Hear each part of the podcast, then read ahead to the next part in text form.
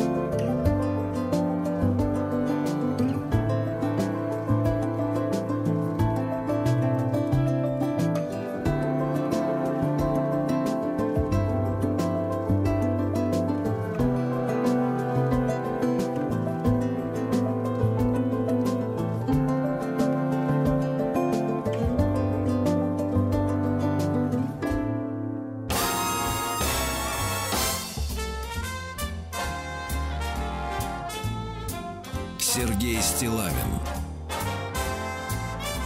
и его друзья.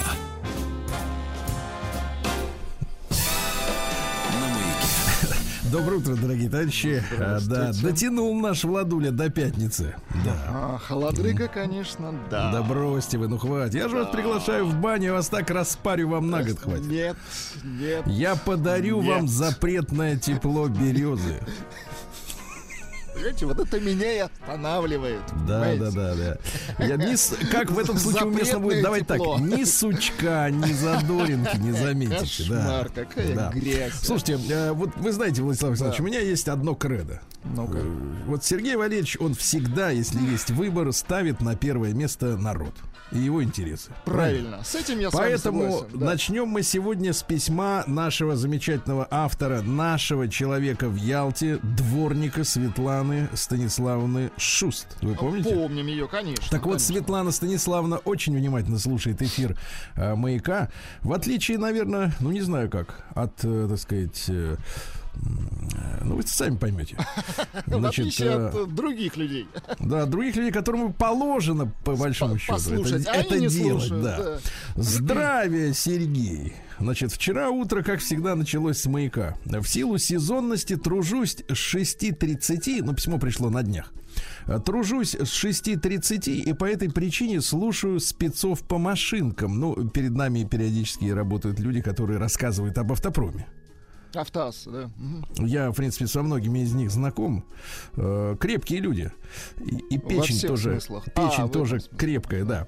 А вчера веселая компания троллила современный отечественный автопром и предполагаемую перспективу этой отрасли. Я так понимаю, разбирали перспективы марки «Москвич». Я, да, краем уха услышал. Это были шутки, да, по поводу «Москвича».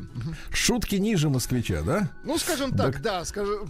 да. Сарказм, так вот, сарказм был. Делали они это с нескрываемым удовольствием и злобой, даже не со злорадством, а мстительной злобой. Судя по реакции, в студию повалила масса возмущенных откликов, на что авторусофобские ребятки... АРФ, авторусофобы, uh-huh. лишь криво усмехнулись и проигнорировали возмущение слушателей. Вот. Потом начался сегмент вашей трансляции. Отдохнула душой на стихах. Вот. Ваша реакция на ситуацию в отечественном автопроме была сдержанной, без лавины злых насмешек. Подводки к вашему эфиру меня всегда настраивают на восприятие формата интеллигентного повествования, широкого диапазона интересов. Утренний поток русофобов, авторусофобов, выбил меня из колеи. Но ваш эфир, как бальзам на раненую душу. Благодарю вас, дорогой Сергей, за то, что правильно понимаете проблемы нашего общества. Не, не, нельзя солью поранить. Она к авторусофобам обращается. Uh-huh, uh-huh. Меня и раньше выбешивала программа для автолюбителей. А теперь я решила включать ваше радио не раньше семи утра. С уважением, Владика, да. Дворник из Ялты Светлана Станиславовна Шуст. Светлана Станиславовна, ну... Слушайте, действительно, есть э, категория, значит, людей э, в нашем обществе, и в том числе прокравшиеся в, э, ну, некоторые из них автожурналисты, угу. некоторые автоблогеры, которые прикинулись журналистами, у которых есть заведомо, мягко говоря, консервативное отношение ко всему тому, что может родить наш автопром. Угу. Вот. В этой связи я вижу, что люди, ну, давайте так скажем, поскольку мы знакомы, я скажу, в общем-то, практически в лицо. Дело в том, что нет государственного понимания ситуации. Ну, я имею в виду не в смысле с точки зрения чиновников, а в смысле глобального масштаба. А масштаб заключается в следующем образом, что автопром, который был создан в стране для э, реализации большой задачи при Косыгине, я имею в виду АвтоВАЗ, прежде всего, конечно, да? Uh-huh. Э, так вот, был создан для того, чтобы аккумулировать большие денежные запасы у народа в конце шестидесятых. То есть получилось так, что у нас народ много зарабатывал и хорошо зарабатывал, а потратить эти деньги было, в общем-то, не очень просто. Именно поэтому, кстати говоря, у нас в конце восьмидесятых на счетах в Сбербанке СССР скопились огромные суммы, которые потом правительство Гайдара уничтожило, и до сих пор, соответственно, разговоры о том, чтобы их как-то компенсировать, эти вклады не ведутся, потому что деньги не на что было потратить. То есть не было рынка квартир, машины были в дефиците. То есть, ну да, можно, конечно, питаться хорошо, но все равно, знаете, есть такая история, что ну не прожрать миллион рублей в месяц советских, понимаете? Ну, скопилась да, там... рублевая масса на руках, да. Бессмысленная. И решили, сути, решили, да. что надо пустить, так сказать, это дело на товары народного потребления. Uh-huh. Вот. И поэтому под это дело был закуплен в том числе вот технологический комплекс АвтоВАЗа, э, ну тогда Волжского автомобильного завода. Начали делать машины. Э, машина, что сказать, образца шестьдесят четвёртого года. Она Жигуль, Жигуль Копейка, которая в своих реинкарнациях в виде там пятерки, семерки, шестерки. Это все, в принципе, одно и то же. Э, просто перелицованное. Как сегодня говорят, фейслифт, да? Так вот, это все производилось до, ну, сами понимаете, по-моему, пятерка сошла с конвейера в две тысячи пятом, последняя или что-то uh-huh. в этом роде. неделю. Ну, то есть очень долго это делали. Штампы все поизносились, естественно. И самое-то главное, понимаете, да? То есть в Советском Союзе это э, автопром решал проблему утилизации лишних денег, а вовсе не создание ха- такой машины модной какой-то, скоростной, гоночной, да, и так ну, далее. Она другая должна была, была народной машиной. Другая была совершенно задача, понимаете, поставлена. А потом этот завод, как и всех нас, выкинули в свободное так называемое плавание, да? Э, вот. И, и что? Они выживали как могли. Я с большим сочувствием к К этому, к этой ситуации отношусь, потому что понимаю изначально корни. И они, все эти люди, они тоже понимают эту всю ситуацию, но все равно продолжают стебаться. Потому что, ну, конечно, э, в, в плане классических жигулевских моделей это очень отсталая машина, в принципе. Ну, поним, ну технологически, конечно, конечно, отсталая, да. И, конечно, масло в огонь подливает ситуация, когда... Мы с Рустамом Ивановичем об этом рассказывали вот, много раз, да, что мы однажды приехали на одно наше автопроизводство, нас узнали рабочие на конвейере, и нам с порога кричат: ну что, приехали дерьмо наше снимать? Ну, то есть это не, стыдно. Не, не верят люди сами, понимаете, мне которые было, собирают. Мне да. было, понимаете, мне, мне, человеку, наивному Буратино, было стыдно слышать от них это, Шмар, честно. Да. Вот.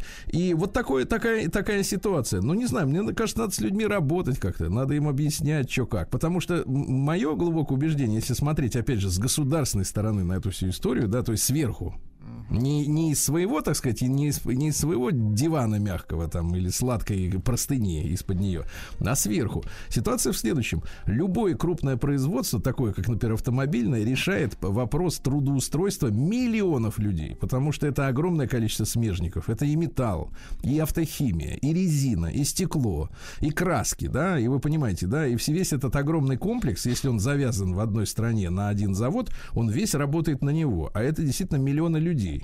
И говорить о том, что э, люди, значит, вот надо этот автопром закрыть, к чертовой матери разогнать и покупать, дальше я цитирую, да. так называемые нормальные автомобили у других, я считаю, что это скотство и тупость. Uh-huh. Вот. Э, именно вот и недальновидность, и мел, мелкота сознания, понимаете? А я считаю, что журналист должен все-таки чуть-чуть быть э, повыше, чем быдло в плане кругозора. Вот так.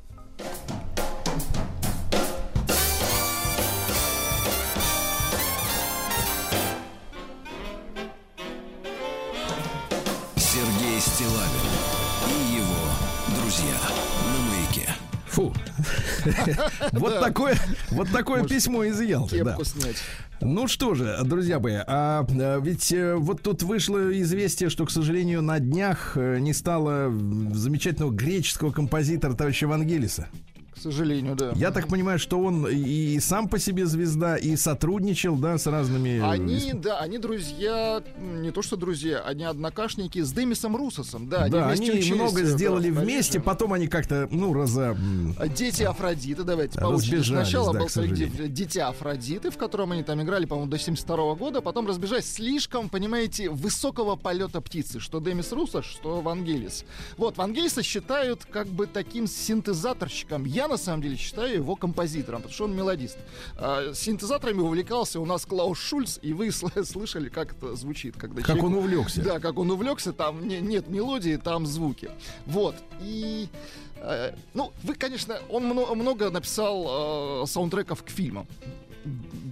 Отличных, да. восхитительных. Вы, ну, в том числе все... там это «Бегущий по лезвию». Да, там, да, да, у меня все знаешь, это есть. Мне, конечно, мне да. конечно, это очень насмешило. Умер композитор фильма «Бегущий по лезвию». Но... Слушайте, ребята, а вы ничего больше не знаете о людях вообще? Ну, это, это вот это люди, стыдно. Которые не разбираются. Да, у него очень много, вот как раз сейчас звучит «Бегущий по лезвию». Потом он написал шикарный саундтрек э, «Завоевание рая» с Депардье. Помните, когда инков, скажем так, мочили, мочили инков. Да-да-да, но... под, эту, под эту музыку знаменитые радиоведущие девяностых любили читать стихи. Да-да-да, она такая пафосная. Вот, но я вам нашел, естественно, нестандартный у нас будет трек. А, они разбежались, да, в семьдесят втором году с Демисом Русосом, но в семьдесят седьмом а, Вангелис а, все-таки спродюсировал один из альбомов Демиса, и вы так. это сейчас услышите. Я, я нашел шикарнейший трек. Это трек семьдесят седьмого года а, за клавишными инструментами Вангелис. У микрофона Демис Русос. Послушайте. Вы, кстати, услышите его вот это фир- фирменное звучание. Вангелис. Послушайте.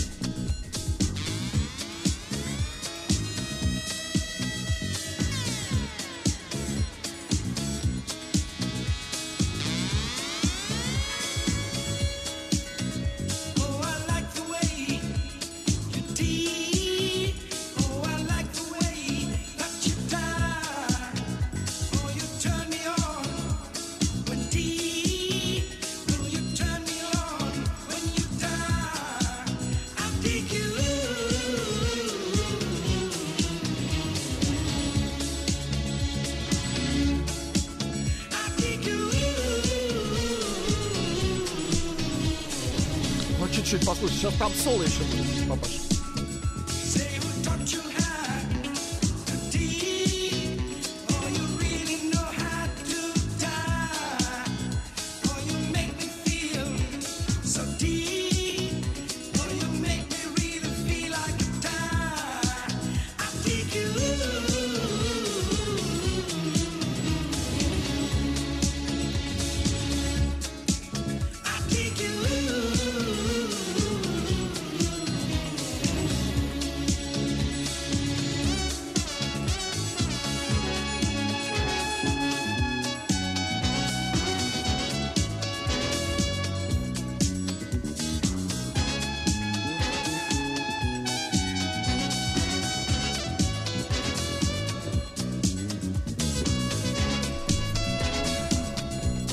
Слушайте, ну у нас есть еще трек, где он э, с э, Яном Андерсоном э, записал несколько пластинок. Это вокалист Yes. Можем так. еще этот трек послушать. Ну, просто чуть-чуть, да. Это да, это тоже отдельный у него был такой спецпроект. Любит он вот такие звонкие голоса. You ask me where to begin. Am I so lost in my sin? You ask me where did I fall? I'll say I can't tell you when. But if my spirit is lost, how will I find what is near? Don't question, I'm not alone. Somehow I'll find my Ну, вот такой замечательный композитор, да. Ну, понятно, вот был замечательный композитор, нет его, к сожалению, с нами теперь. Да. А записи остались. Сергей Стиллавин и его друзья на Маяке. Так, ну что, э, может быть, как-то вот э, поднять вам настроение, что ли? Давайте. Потому это мои мастера. Вот. А то меня начинают, знаете, некоторое время назад, так сказать, упрекать, что слишком много у нас в эфире поэзии. Угу. Вам кажется, что ее слишком много? Да нет. Не вот кажется, видите, да. Но кажется. Тем не менее, значит, сегодня пятница, давайте чуть-чуть передохнем. Хотя есть что почитать, самое главное. А, ну, да, ладно, единственное, люди просят не забывать все-таки о письмах вас. О письмах я не забываю. Главное, вы не забывайте адрес Стиллавин, собачка бк точка ру. Значит, переслали мне товарищи с одного из, значит, каналов интересное письмо, значит, о ситуации в Германии, да? Вы помните, что некоторое время назад вышло такое видео, ну, кусочек из выступления какого-то очередного германского чиновника, женщина, по-моему. Uh-huh. Хотя у них сейчас это с этим сложно определить, кто это. Uh-huh. Так вот, да и всегда было. Немки, они такие послевоенные, не любят, так сказать, женственности. Так вот, э, говорила о том, что каждый раз, когда закрываешь кран, uh-huh. намылил себе зад, кран сразу закрыл и кричишь: вот тебе Путин, помните? Нашумела эта история. Так вот, к чему это привело? И достаточно быстро письмо пришло об этом. Давайте. То есть, понимаете, экономия воды имеется в виду. К чему это привело? Так вот, пишет мужчина: разговаривал на медне с сестрой, которая уже пятнадцать лет живет в Германии. Значит, спрашиваю, как вы там воду экономите? Да, говорит, приходится, но в деньгах все равно тоже.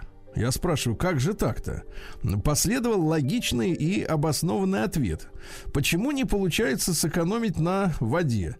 Все просто, а дело в канализации. Так. Люди перестали проливать об, ну, определенное количество объема воды. Угу. Канализация стала зарастать отложениями и жиром. О-о-о.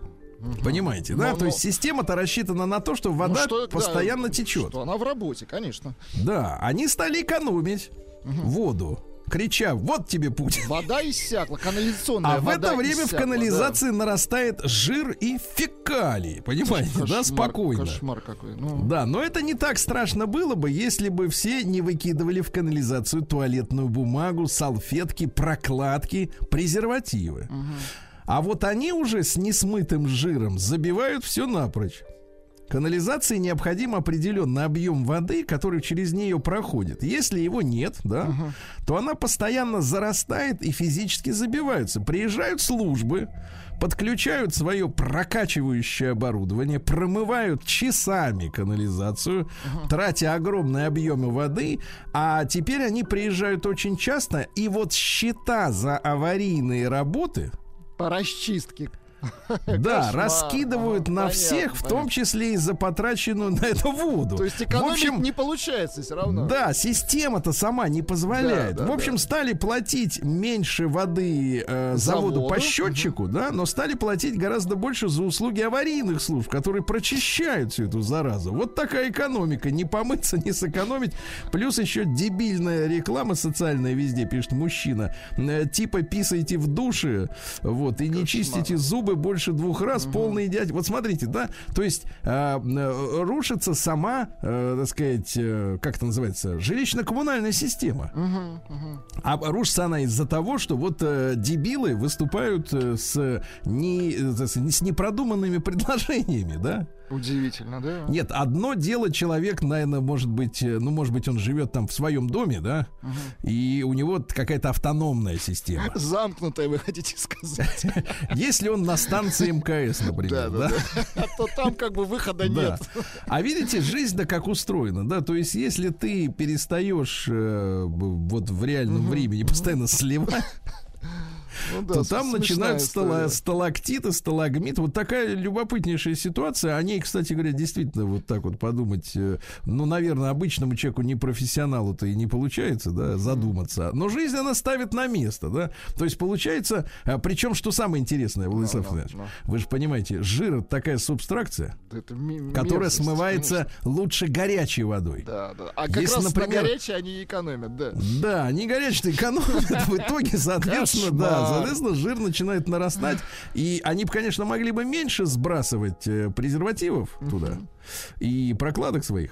Вот, но опять же, а куда девать? Слушай, да. вообще какие придурки, зачем туда это сбрасывать? Ну, не знаю. Зачем туда сбрасывать? Я согласен. Я вот ни, ни, ни одной в своей жизни прокладки не сбросил никуда.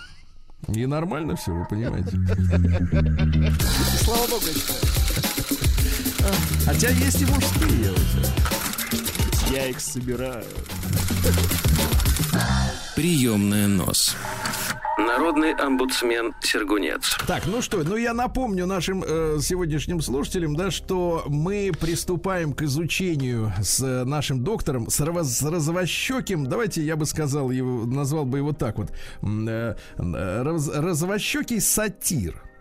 Потому что у меня ощущение, что у доктора, когда он в студии, у него копытца какие-то отрастают вот под столом. Так вот, начнем анализировать фильм тысяча девятьсот пятьдесят четвёртого года. Называется «Окно во двор». Совершенно точно, да. Про мужчину, про женщину, ну там, г- как ее фамилия? Ну там типа этого? Детектив-триллер, но на самом деле история, конечно, не про это. История не про это, про мужчину, про женщину. Да, да, да. Все это в четвертом часе.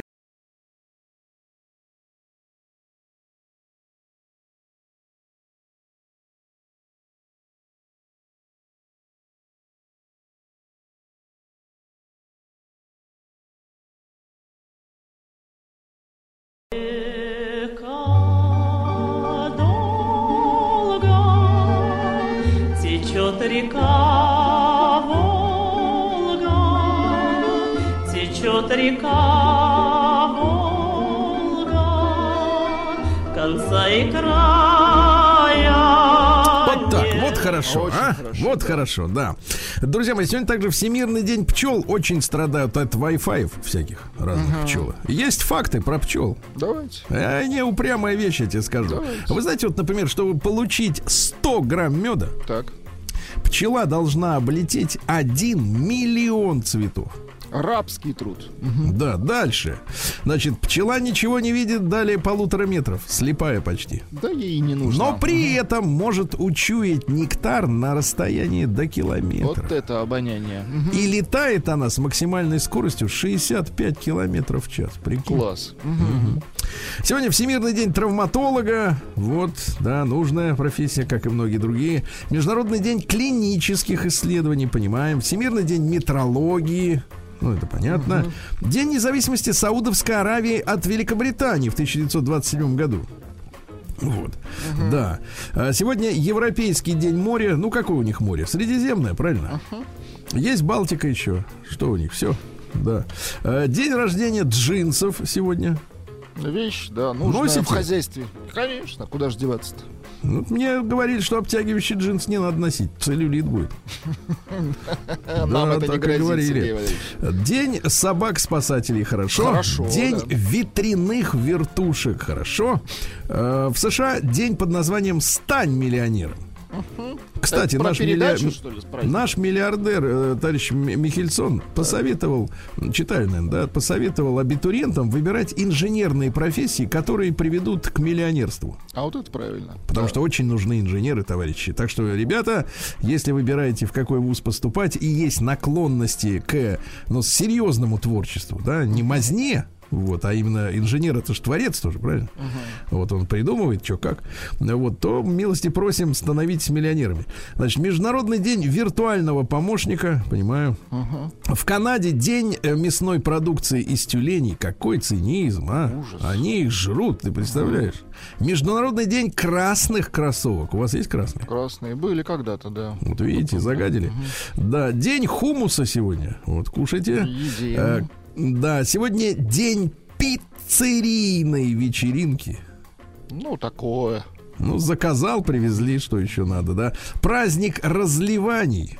Да. Сегодня отметим, да, да, да. Ну и, наконец, купальница сегодня в честь обычая купать лошадей в реке, понимаете? Uh-huh. Ну, помойтесь, заедьте на автомойку, помойте автомобиль. Свою да. лошадь. Uh-huh. Да. Это разгар сева, да, uh-huh. существовала примета, что самый хороший урожай получается от чужих семян, если они были стырены. Это всегда понимаете? Работает, да. Это перекрестное это работает, опыление да. называется, да, да, да. А, ну и, поговор, так сказать, пословица приметы в новолуние. Сейчас как там, новолуние, новолуние, сами посмотрите на небо. В новолуние сети, э, сеять все червь поест. Ясно?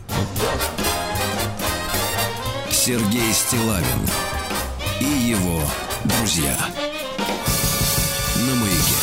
Ну что, в тысяча четыреста девяносто восьмом португальский мореплаватель Васко да Гама uh-huh. высадился в Каликуте. Знаете, такая Калькутта есть. Uh-huh. Вот, на западном побережье Индии и открыл морской путь в Индию, за которым как раз и ездил не в ту сторону товарищ этот... Как Колумб. Во-во-во. Да молодец, что да, вот, высадился, и все нормально, да. В тысяча семьсот семьдесят втором Уильям Конгриф родился. Английский артиллерист-полковник, который разрабатывал пороховые ракеты. И, кстати, ракеты. Их применяли во время наполеоновских войн. Да ладно. Да, еще тогда. Ракеты. Вот. Э, листовое железо, корпус. Ну, э, понятно. Да. Порох туда. Вот. Вообще он был вдохновлен, ну, то есть стырил у ирландского изобретателя-националиста Эммета, который их использовал во время восстания в тысяча восемьсот третьем году. Угу. То есть это было, так сказать, повстанческое оружие. Понимаете, да, он говорит, а давайте мы по французам таким же шарахнем. Интересно. Вот, они использовались, да, в англо-американской войне, кстати, тысяча восемьсот пятнадцатого годов, да. Ну и, соответственно, вот в американском гимне даже есть строка «Красное зарево ракет». Посвящ... Посвящено вот ракетам. Вот оттуда, да, да, да, история, да-да-да. Ну, а конструкция какая? Значит, летели они на два с половиной километра. Неплохо. Представляете, да-да-да. Ну, то есть они такой зажигательную, скорее, функцию имели. Ну, да, да. Да, поджигать что-нибудь. В тысяча семьсот девяносто девятом Анаре де Бальзак родился. Увлекались Бальзаком-то? Да не, не особо, а вы? Вот. Папаша был крестьянином, по этой причине не очень. Вот. Разбогател на скупке и перепродаже конфискованных дворянских земель. Ну, вовремя придумал, mm-hmm. что делать. Да. Ну, и приписал себе... Вообще он был просто Бальзак. А угу. он говорит, а теперь я Д. Бальзак. Д. Вот, красиво. То есть из графьев, да, из графьев. Вот. Ну, какие, давайте, соответственно, цитаты. За каждым богатством кроется преступление. А? Как вы согласны с этим, да. Сергей Валерьевич? Вот за, там, где все горбаты, горбаты, так, минуточку, стройность так. становится уродством. Хорошо. Вот. Каждой ночи необходимо свое меню.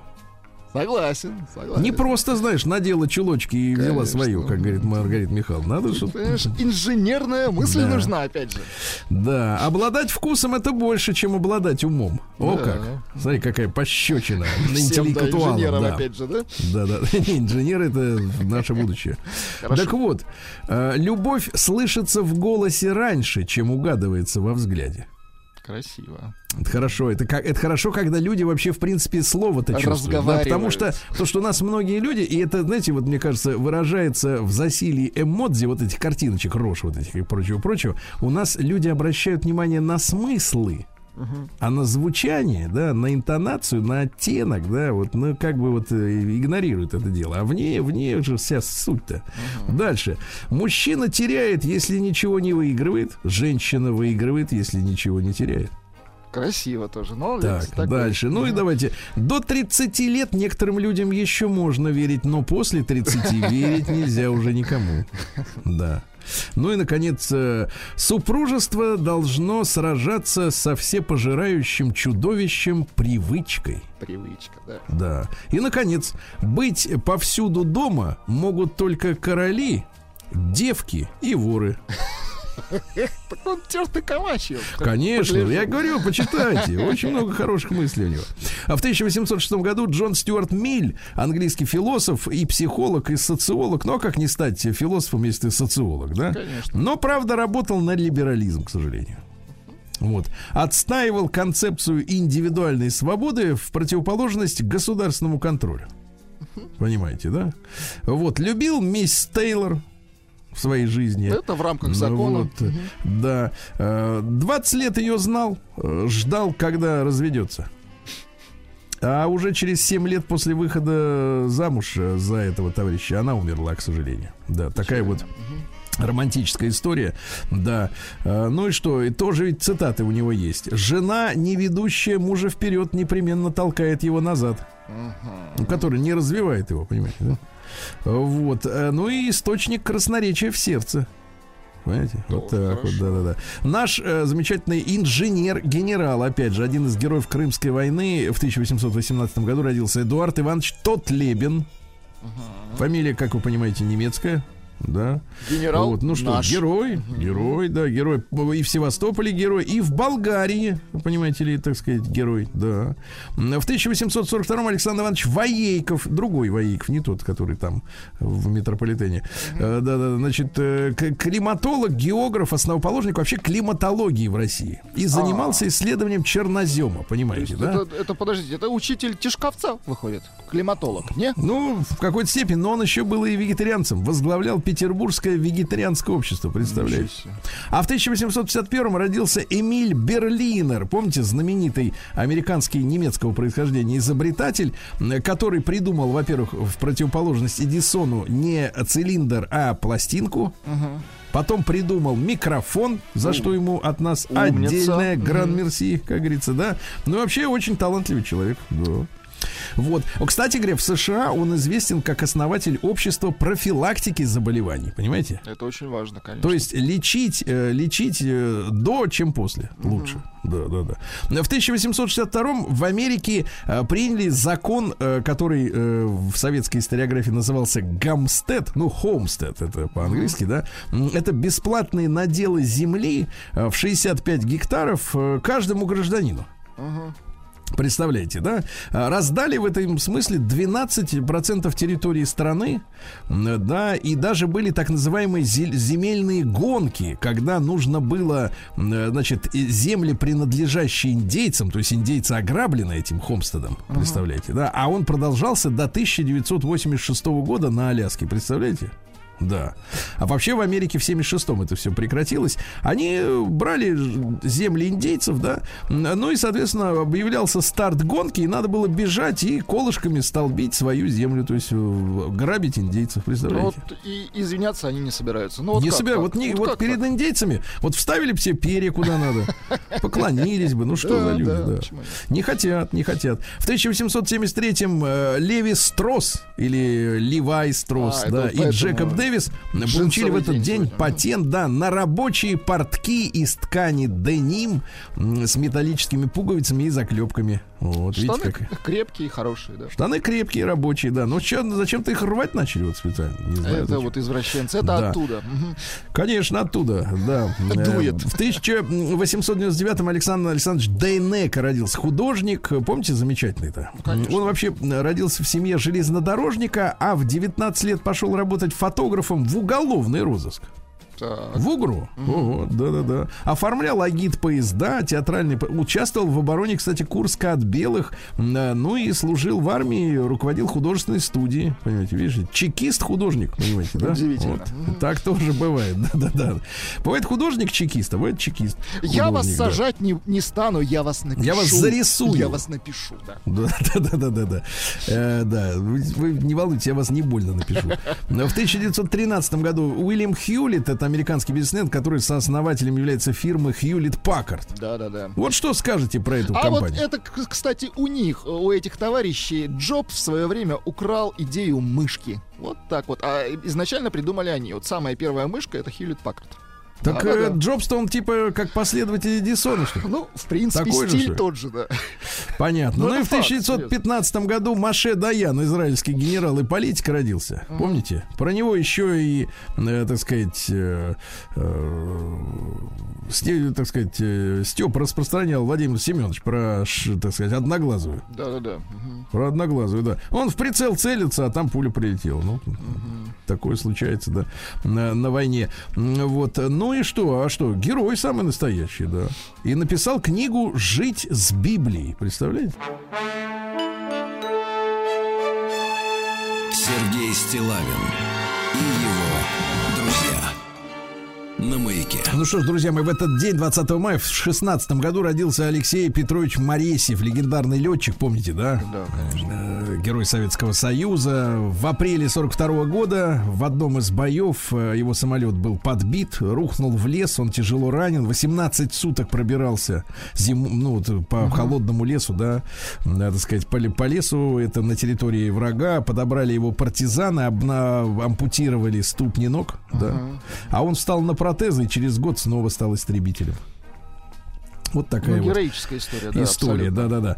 Вот э, в этот день, что же у нас интересного еще произошло? В тысяча девятьсот семнадцатом году впервые подводная лодка была уничтожена боевым самолетом. Э, всплыли немцы, ага. вот, а их заметил англичанин Мориш, ага. вот, ну и сбил, понятно. Так сказать, в надводном Потопил. Положении.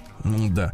А, что же, у нас в тысяча девятьсот восемнадцатом году Эдвард Льюис родился, американский генетик, который э, ввел генетический контроль на ранней стадии эмбрионального развития. Это очень сложно. А вот переведите на крестьянский-то язык. Чего он сделал? Ну, это значит, вот как бы вот... Э, как бы так. Туда, куда не надо лазить. Залез, хорошо. Залез, вернее, да. Ничего хорошего. Алексей Андреевич Туполев в двадцать пятом году генеральный конструктор конструкторского бюро Ту. Да. Uh-huh. Он же принимал участие в проектировании Бурана, нашего знаменитого нашего челнока космического, да, который, в отличие от американцев и на самых больших, э, как, как любят стебаться, значит, антисоветчики, микросхемах в мире, uh-huh. вот, он, соответственно, обладал возможностью автоматического полета. У американцев этого не было, там все в ручном э, режиме. Да, да, да. Вот. А в тридцать втором году на собрании писателей Советского Союза впервые введен термин «социалистический реализм». Ага. Дело в том, что еще до революции Анатолий Луначарский еще в тысяча девятьсот шестом году ввел понятие «пролетарский реализм». Да? Ага. А основоположником, например, соцреализма в живописи стал Митрофан Борисович Греков. Митрофан Греков, да? Есть у него такая картина двадцать третьего года «В отряд к Буденному». Ага. Там, значит, поле, э, лето, зной, э, на лошади едет э, сгорбленный человек и за собой тащит еще одну лошадь. Ага. То есть ничего героического там нет, а просто человек... реализм, пролетарский. Едет в армию, да, едет в армию служить с запасной кобылой, понимаете, хорошо. Да? Вот, а принципы соцреализма какие? Давайте посмотрим, кто соответствует из сегодняшних деятелей искусства этим принципам. Во-первых, народность. Угу. Подразумевается, что речевые обороты, пословицы, вообще язык народный. То есть, как только слышишь в речи деятелей культуры что-то такое сложное, заумное, забугорное, знай, сволочь, нет, это не соцреалист, да. Дальше идейность, понимаете? Надо показать, что мы идем к лучшей жизни, а не в дерьме сидим. Понимаете, вот эти вот э, современные режиссеры, расплодившиеся двадцать там, или тридцать лет, они же показывают что? Беспросветность. Они правильно? Не то показывают, Сергей Валерьевич. Не, не то, то, что не то и не то. так. Ну и, наконец, конкретность. Никаких иллюзий, там, аллюзий, угу. фантазий. Все четко. Чётенько, вот здесь да. и сейчас и как. И все, да. Вспоминаем сегодня Романа Андреевича Карцева. Помните, в тридцать девятом году ну, родился. Замечательный угу. мастер эстрадного «Жабы по пять», да, по восемь. Да, вот. да, да. В сорок третьем году Альбана Каризи родился, который потом говорит: «Буду просто Альбана». А? Понимаю. Да, в сорок четвёртом родился, и несколько лет уже нет его с нами, но замечательный вокалист Джо Кокер. А? Да, да, да. Мы его, кстати, отдельно еще послушаем сегодня в восемь утра. Шикарно. Да, на фоне этих, так сказать, фальцетов, которые сегодня расплодились, это, конечно, просто бальзам. В сорок шестом году родилась Шер. Шер есть у нас, ну-ка, давайте.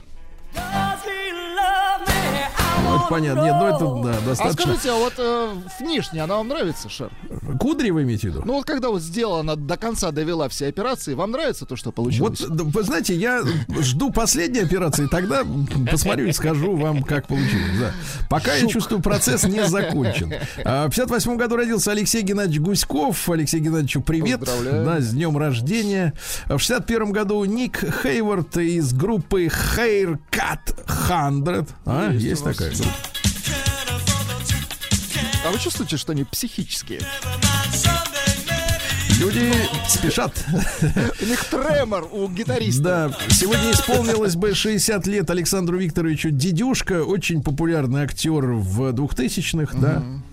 да. С каким пророческим названием, например, был сериал «Сармат». Mm-hmm. Вот, но, к сожалению, вот вместе со всей семьей погиб в автокатастрофе. Да, такая вот история. В шестьдесят пятом году открыли Домодедово в этот день.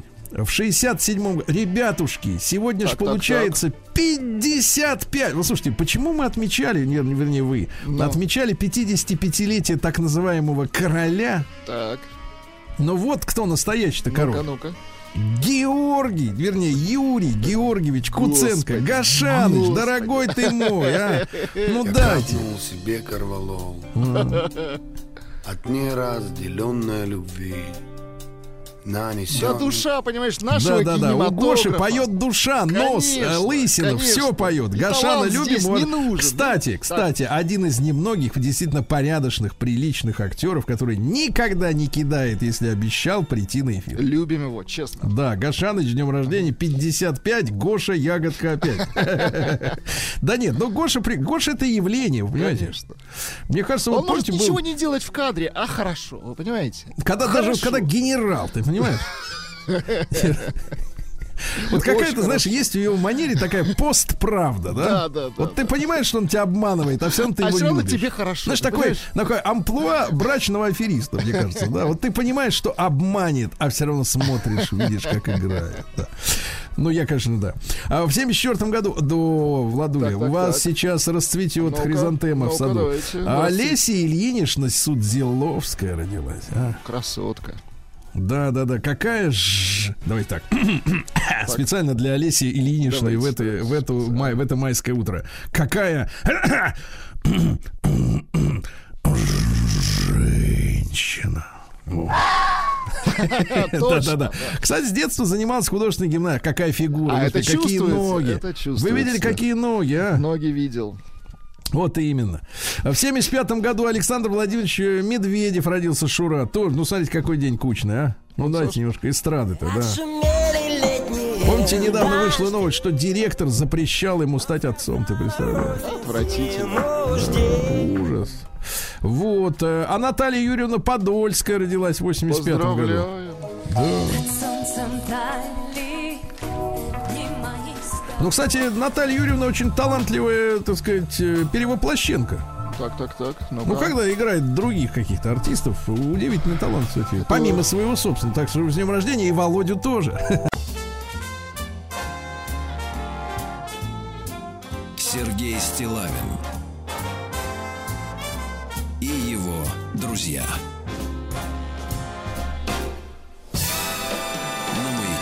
Ну что же, друзья мои, сегодня у нас пятница, и сегодня замечательный музыкант родился, да, Владислав Александрович? Uh-huh. Да. Джо Кокер, да. Да, любим этого мужчину, он, как говорится, для нас, можно сказать, образец. Мы тоже хотим так же хрипеть, как он. И чтоб не быть ни на кого похожими, вот. Да, правильно. что тут что сказать?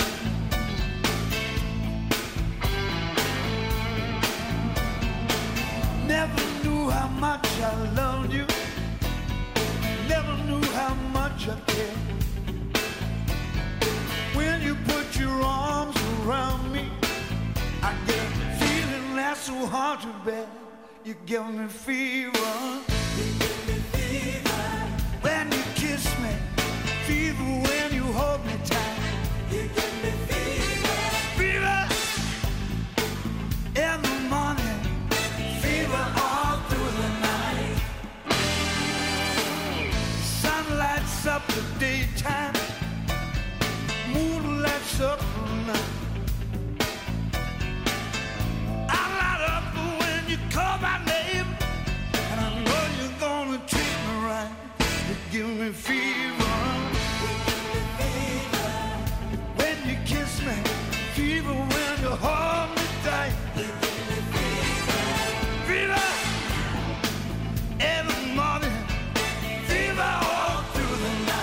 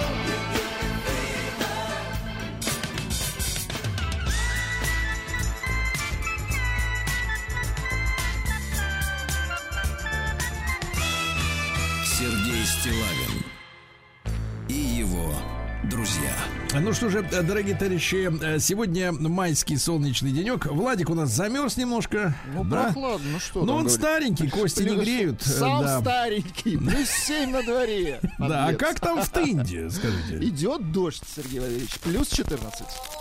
Льет. Чтобы песней своей помогать вам в работе, дорогие мои. Тындинцы. Да. Так вот, житель Тынды тайно установил диктофон в кабинете своего подчиненного. Угу. Незаконно. шестьдесят минуточку, а шпионить знаком, законно за начальником. шестидесятиоднолетний руководитель одной из организаций заподозрил подчиненного в нарушениях должностного типа. Чтобы проверить домыслы, он тайно установил в кабинете работника диктофон. Так. Всю информацию хранил на своем компьютере. Никаких нарушений он не обнаружил, но закон-то, как вы вот тут говорите, незаконно установил, в том-то и дело. Да. Так вот, для того, чтобы прослушать незаконно собранные сведения, следователи потратили двое суток. Да, наговорил на сорок восемь часов. В Тынде после вмешательства прокуратуры в домах восстановлен температурный режим, ясно? Хорошо. Подросток, шестнадцатилетний мерзавец, ранее уже э, фигурант уголовных дел из-за кражи, у своей родной бабули с помощью СМС списал деньги с телефона. Отвратительно. Мерзавцы вырастили, а? А можно вот, скажите, вот смотрите, есть усыновление, а можно вот отречение, чтобы было? Да, наверное, можно. Я думаю, скоро надо можно было оформить, как бы, так сказать. Ну, насущная тема. Ну, реально подлец, ну, серьезно. Да. Амурчанин вернул часть долга по алиментам и даже нашел работу, чтобы чтобы избежать тюрьмы. Видите, как хорошо исправляется. В отношении мужчин, которые грабили женщин, в Тынде утвердили обвинительное заключение. Мужчины столкнулись прошлой осенью с финансовыми трудностями. И чтобы разжиться деньгами, сговорились грабить женщин в темное время суток. Отбирали сумочки, телефоны и так далее. Подлецы. Подлецы, стопроцентные. Да, до конца года в Тынде откроют приют для животных. Это хорошо. Uh-huh. Более сотни километров железной дороги между Бамовской и Тындой продолжат, так сказать, строительство. Да, uh-huh. чтобы расширить поток. Да. Необычную гостиницу из бочек планируется создать в Тынде для туристов. Угу. Хотели бы заночевать в бочке? Честно а? говоря, нет, но любопытно посмотреть да. на других. Шесть медалей привезли тындинские самбисты из Хабаровска. Да, честные девчонки и да мальчишки. Кто, самбист, что ли? Самбист, самбисты, самбист. да, да. А, в Тынде транспортные полицейские подвели итоги детского конкурса «Я берегу свою жизнь». Да? Хорошо. Ну и, наконец, самое загадочное сообщение. Ну-ка. В Тындинском округе обустроят новые автобусные остановки, это понятно. Угу. И отремонтируют ТОЦы. Да, что ж такое ТОЦ? Сергей Стиллавин и его друзья. На маяке. Ну что, сорок два процента россиян слушают музыку, оказывается, в наушниках не менее часа в день. Ну, это а что, что они хотят услышать, скажите? Слушайте, ну это и полезно иногда слушать музыку. Все-таки если да? она хорошая. Нет, ну, у вас, нет, вам полезно для зарплаты и для премии, я знаю. А им-то зачем это все вот это? Полезно. Так вот, при этом каждый десятый регулярно наушники теряет, да? Бывает, да. Дальше. Еще раз напомню, что миллиардер Леонид Михельсон подсказал студентам, что в перспективе инженеры будут зарабатывать до миллиона долларов. Так что, товарищи, все в инженеры. Это Михельсон обещает, да. Не обещает, а советует. Это разные вещи. В России в, инст... в, институ... в университете ИТМО, помните раньше ЛИТМО, Институт да, точной да. механики и оптики питерский, разработали мягких роботов, чтобы лечить тромбозы. А? Хорошо. Очень хорошо. А, значит, резко активизировались мошенники на рынке аренды жилья в Сочи на тридцать процентов, товарищи. Вот, осторожней. Да. Вот. Юрист предупредил, что за оскорбление соседей в домовом чате так. можно огрести, огрести штраф до десяти тысяч рублей. Так что не ругайтесь. Значит, сексолог объяснил непонятливым, почему некоторые люди стремятся к полигамным отношениям. Ну, когда несколько женщин uh-huh. или у женщины несколько мужчин или вариант там. Почему?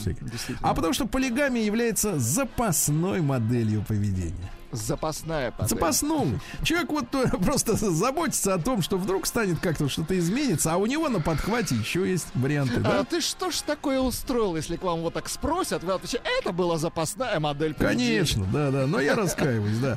А в российской операционной системе «Аврора» появится или уже появился встроенный вэ пэ эн с криптографической защитой. Скажите, а это законно вообще? Законно. вэ пэ эн законен в нашей стране, абсолютно. А, понимаю. А, хорошо. А, Баткомедия. Знаете такого мужчину?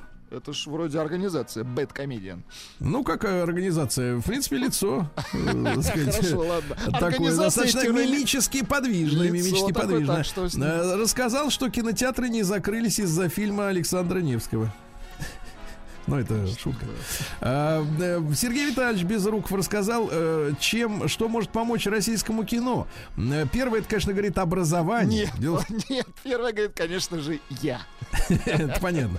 На него надеемся, да. уповаем. Но, говорит, если раньше кинематограф был закрытым клубом, и, да, как, да. и когда режиссер первую свою картину снимал в сорок, ага. то сегодня уже благодаря дешевизне техники можно снять и в студенческие годы. Это... На них мы уповаем. Это ясно? Хорошо, да. АвтоВАЗ начнет выпуск, у, выпуск упрощенных версий «Лада Гранта» в июле. А вот объясните, пожалуйста, вот нам упрощенная. А упрощенная, это, это значит мен, меньше, меньше там, что есть внутри, что может сломаться. Ясно? Вот, это хорошо. А, чем меньше деталей, тем без меньше поломок. Без электроники, понимаю. Да. В Госдуме назвали бургеры «Макдональдс» бутербродами зла. Э, депутат Виталий Валентинович назвал газировку «Кока-кола» жижей дьявола, а продукцию ресторанов «Макдональдс» бутербродами зла. Он на передовой, мы понимаем его. Да-да-да. Да нет, ну все вот рубит матку. Врач рассказал, кому не стоит отказываться от сахара. Тем, кто боится спортсмена, например, потерять мышечную ткань. Якогама, это такие шины японские, возобновит производство шин в России. Молодцы. Хорошо.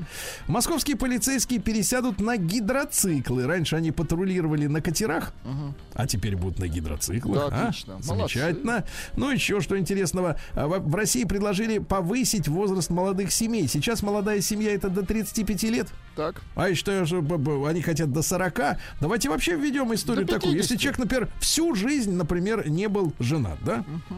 И, наконец, там в пятьдесят пять решил вдруг остепениться. Молодожен, конечно. Да, если первый брак-то, какая разница во сколько, правильно? Что значит молодожен, да? Эксперты предупреждают, что до шестьдесят процентов иностранных вин могут покинуть полки магазинов в России. Прекрасная новость. Хватит кормить иностранных этих виноделов. Даешь тамань. У нас есть свои и очень недурные, я вам так скажу. Вот. Я вам даже покажу как-нибудь. Россияне начали чаще стричь своих котов. Стричь. Стрижете своего-то этого Нет, поганца? Не стригу. Жаль. Вот. Дальше. В России придумали новый способ очищения вод от радиоактивных веществ при помощи почвенных бактерий. Хорошо. Очень хорошо, да. Газманов призвал российских музыкантов не копировать западное звучание. Говорит, у вас все равно не получится. Делайте, как я. Больше акробатики. Да, вот это отлично. Наши, да. Лукашенко Александр Григорьевич пообещал России и Белоруссии свои мерседесы. Хорошо. Хорошо, да. В России представили отечественного двойника экскаватора джей си би, но это популярно. Марка. Uh-huh. Это не только экскаватор, но и сельхозтехника. Ну, там разное навесное оборудование. Вот сделали свою. Да молодцы. Молодцы. Uh-huh. А в России одобрен к использованию первый сорт фиолетовой пшеницы. Это фиолетовый. Не опасно, случайно, фиолетовый это? Ну, фиолетовый Может, цвет благородный. Благородный, потому что он в желудке-то сделает этот да. цвет. Но там уже не видно, там тьма. Да. Значит, дальше. Басков заявил о создании Российской музыкальной ассоциации. Пора нам туда вступать с тобой, да? Согласен. Мне кажется, на безрыбье и рак рыбы нас выберут точно. Диетолог рассказал, что ни в коем случае нельзя отказываться от ужина. Это бессонница и снижение иммунитета, ну, конечно, ясно? Конечно. Всем есть сосиски на ночь. Вот. А треть россиян не могут позволить себе даже недельный отпуск. Печальная новость. Жаль. Да? Угу. Ну и давайте завершим хорошим сообщением. Давайте, да? Давайте несколько, три хороших давайте. сообщения. Во-первых, московский зоопарк выпустил в город дюжину рукокрылых. Они не опасны? Рукокрылые, да. Это. Ну и что еще интересного? А вот главное сообщение. Психолог Но... назвала антистресс-игрушки вроде сквишей, поп-итов так, бесполезными так... в состоянии стресса. И, наконец, гениальная новость. Ну-ка. Премьер-министр Дагестана поймал и поцеловал ягненочка. Не врешь, Какая не, уй- не уйдешь, он сказал. Да, иди сюда, я тебя вот так поцелую. Ну, про женщин. Немецкие Давайте. ученые объяснили, что объятия крайне важны для женщин. Они снижают стресс у них. Так что, парни, пришел домой, обними ее так, чтобы у нее косточки, кост, косточки хрустнули. Ну, слегка, слегка. Как так. ягненка. Позвоночник, чтобы на место встал. Ага. Голая канатка, гениальная новость. Голая канатка спасла домашнего гуся от орла во время кормления грудью. Да, фраза класс. поставлена так, что непонятно, кого она кормила. И чем грудью. это закончилось? Да. Сестра демоницы Эмбер Хёрд заявила, что Джонни Депп неоднократно бил актрису по лицу. А ты откуда знаешь? Ты что там была? Что он при тебе, что ли, ей? Как они а? утомили, а? Да, а билеты дорожают на, на судебный процесс. Британка отсудила девяносто три тысячи долларов э, с коллег своих, которые не позвали ее на вечеринку, прикинь. Это фашизм. Круто, круто. Mm-hmm. А наша замечательная бали, балерина Настенька, ее заподозрили так. в романе с таксистом из Азербайджана. А что, плохо быть таксистом а из Азербайджана? А чем плох таксист? Почетно. А чем плохо? Тяжелая и, конечно. так сказать, честная работа, да. Сменившая имидж Моника Белуччи снялась для журнала в платье с декольте. Теперь она блондинка. Декольте — это когда грудь. Да, да, да. Ну, ну, да. А босоножки китайского бренда Шейн расплавились на ногах девушки. Ну, наверное, от счастья быть на таких ногах, правильно? Российский стилист Рогов назвал лосины трендами, возвратившимися из девяностых. Пикантно. Есть у вас лосины? У меня нет, у женщин были в восьмидесятых. Это хорошо, я вам так скажу. И у женщин, и у певцов. А, а если, кстати, мы вступаем а, к Баскову, если... Нам, да, надо, нам если мы лосины. Берем стилистику глэм-метал, да, это лосины. Да, там они все. Да, Давайте да, перейдем да. к капитализму.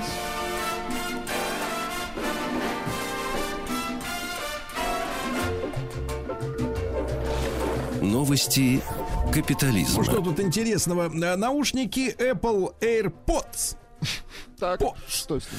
Вот, разорвали барабанные перепонки двадцатилетнему мальчику, оставив его инвалидом. Вы представляете? Кошмар какой. Это да, да, аккумулятор, да. Наверное. Они слишком громко запустили оповещение системы Amber Alert. Что за система? Ну, неважно. Ну, просто оповещение. Видимо, громкость не, не была выставлена. И, и все, это мальчик-то. Жесть, это жесть. Жесть. Да, океанологи вы... Нет, давайте вот про океанологов напомните мне в завершении. Хорошо, это океанологи. Гениально. девяносто семилетний ветеран британских военно-воздушных сил подарил детской больнице медведя.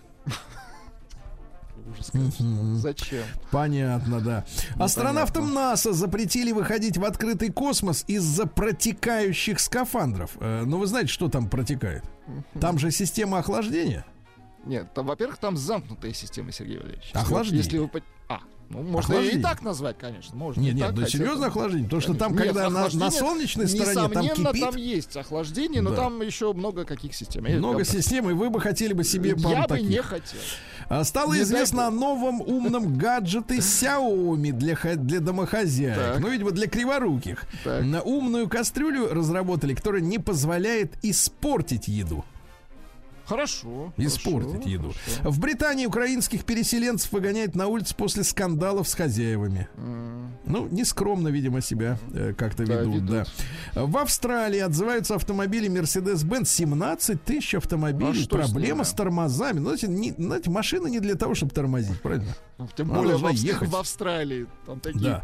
Инженеры НАСА перестали понимать, что происходит на борту межпланетной станции Voyager один. Mm. Ну что? Ну, наверное, вечеринка них... инопланетян, микробы там, что там. Совсем все плохо у них. Да. В Китае мужчина сорок лет пытается поступить в один и тот же университет. И сейчас ему пятьдесят пять. Да, будем следить за его успехами. Да. А в США предложили запретить термин ожирение, потому что он расистский. Теперь надо говорить «люди с большим телом». Угу. На тему радио, значит, давайте, давайте гениальная новость. Э, Национальный совет Украины переименовал русское радио Украина в радио «Байрактар».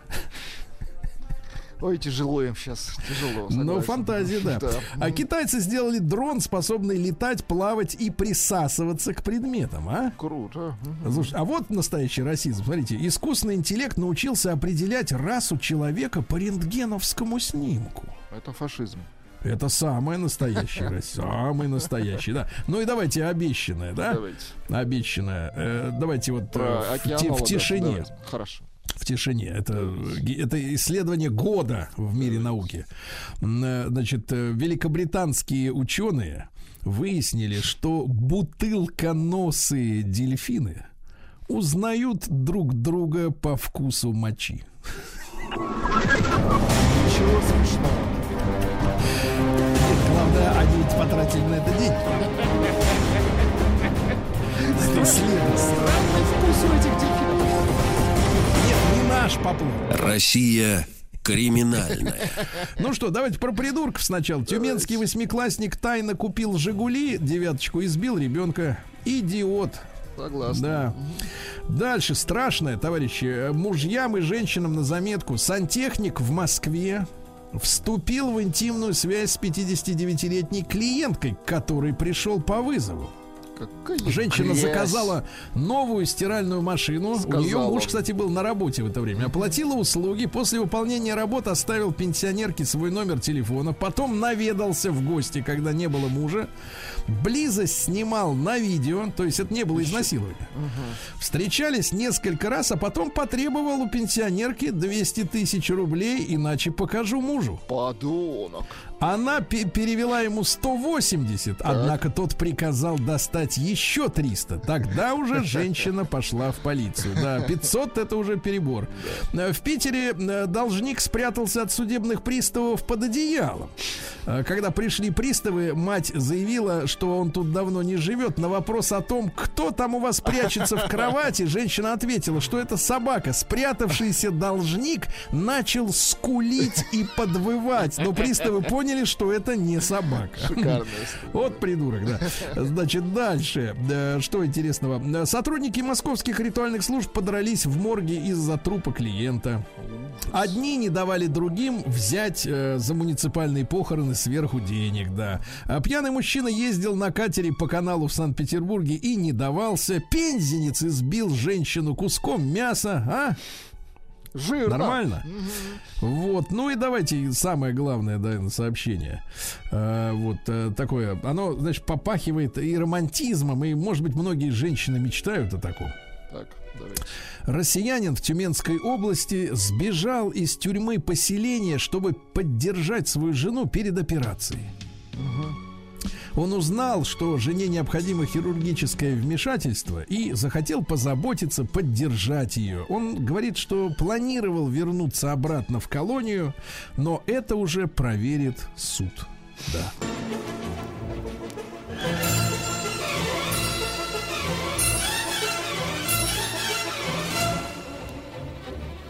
Сделано в России. Ну что ж, дорогие товарищи, сделано в России. Это наш подарок э, нашим замечательным производителям, людям, э, которые э, делают здесь у нас то, что нужно людям здесь у нас. Ясно? Дело надо делать, дело, да. Как говорил. Да-да-да, как говорил антибиотик. Да. Так вот, Владислав Александрович, во-первых, я вам хочу сказать, что до меня наконец добрались подарочные труселя. Это очень плохо. Это очень да, плохо, потому и, что и вы можете заиграться. Вы, вы мне будете сейчас люто завидовать, потому абсолютно что как точно. Раз вот среди тех труселей, которые мне любезно подарили, три штуки. Не угу. буду скрывать, то есть не неделька, конечно, не семь, но три тоже хорошо. Не кисло, я вам так скажу. Одни стираются, другие сохнут, в третьих хожу.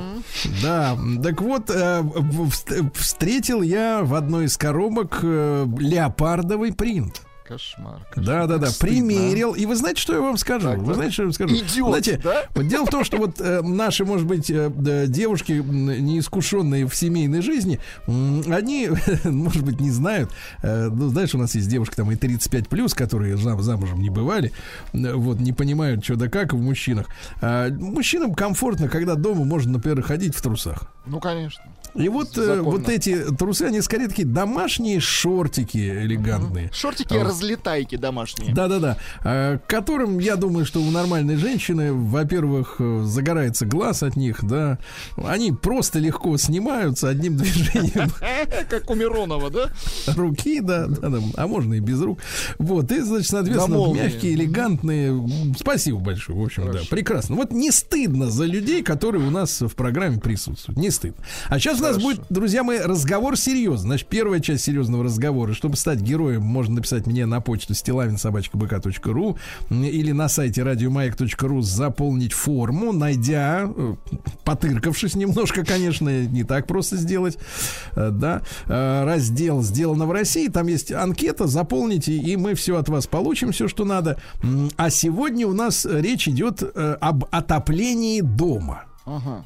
Эта история очень важная, Владислав Александрович, поскольку, ну, конечно, сейчас-то потеплее, uh-huh.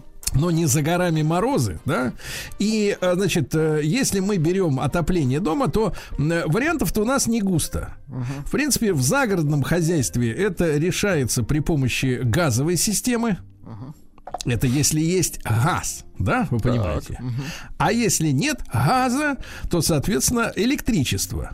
Да. Но тут интересная история, поскольку мы все с вами понимаем, что а, обычные нормальные отопительные системы электрические, они, ну, дороги, они гораздо дороже, чем газовая система. Но имеется в виду в, в ежемесячном выражении, понимаете, да? Угу. Мы не про оборудование. Так вот, написал нам Илья Головченко из Челябинска. Он представляет компанию «Технологии тепла плюс».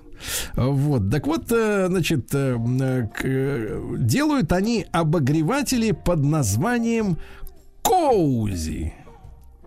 И они, значит, представляют из себя конвент, конвекторный тип, да, uh-huh. и энергоэффективный. Мы вчера с Ильей потрещали, я как инженер, естественно, с инженером, да, потрещал, въехал в тему. Я хочу, чтобы вы тоже были в курсе, в чем тут специфика, да. Илья, доброе утро, дорогой. Да, да. Добрый день.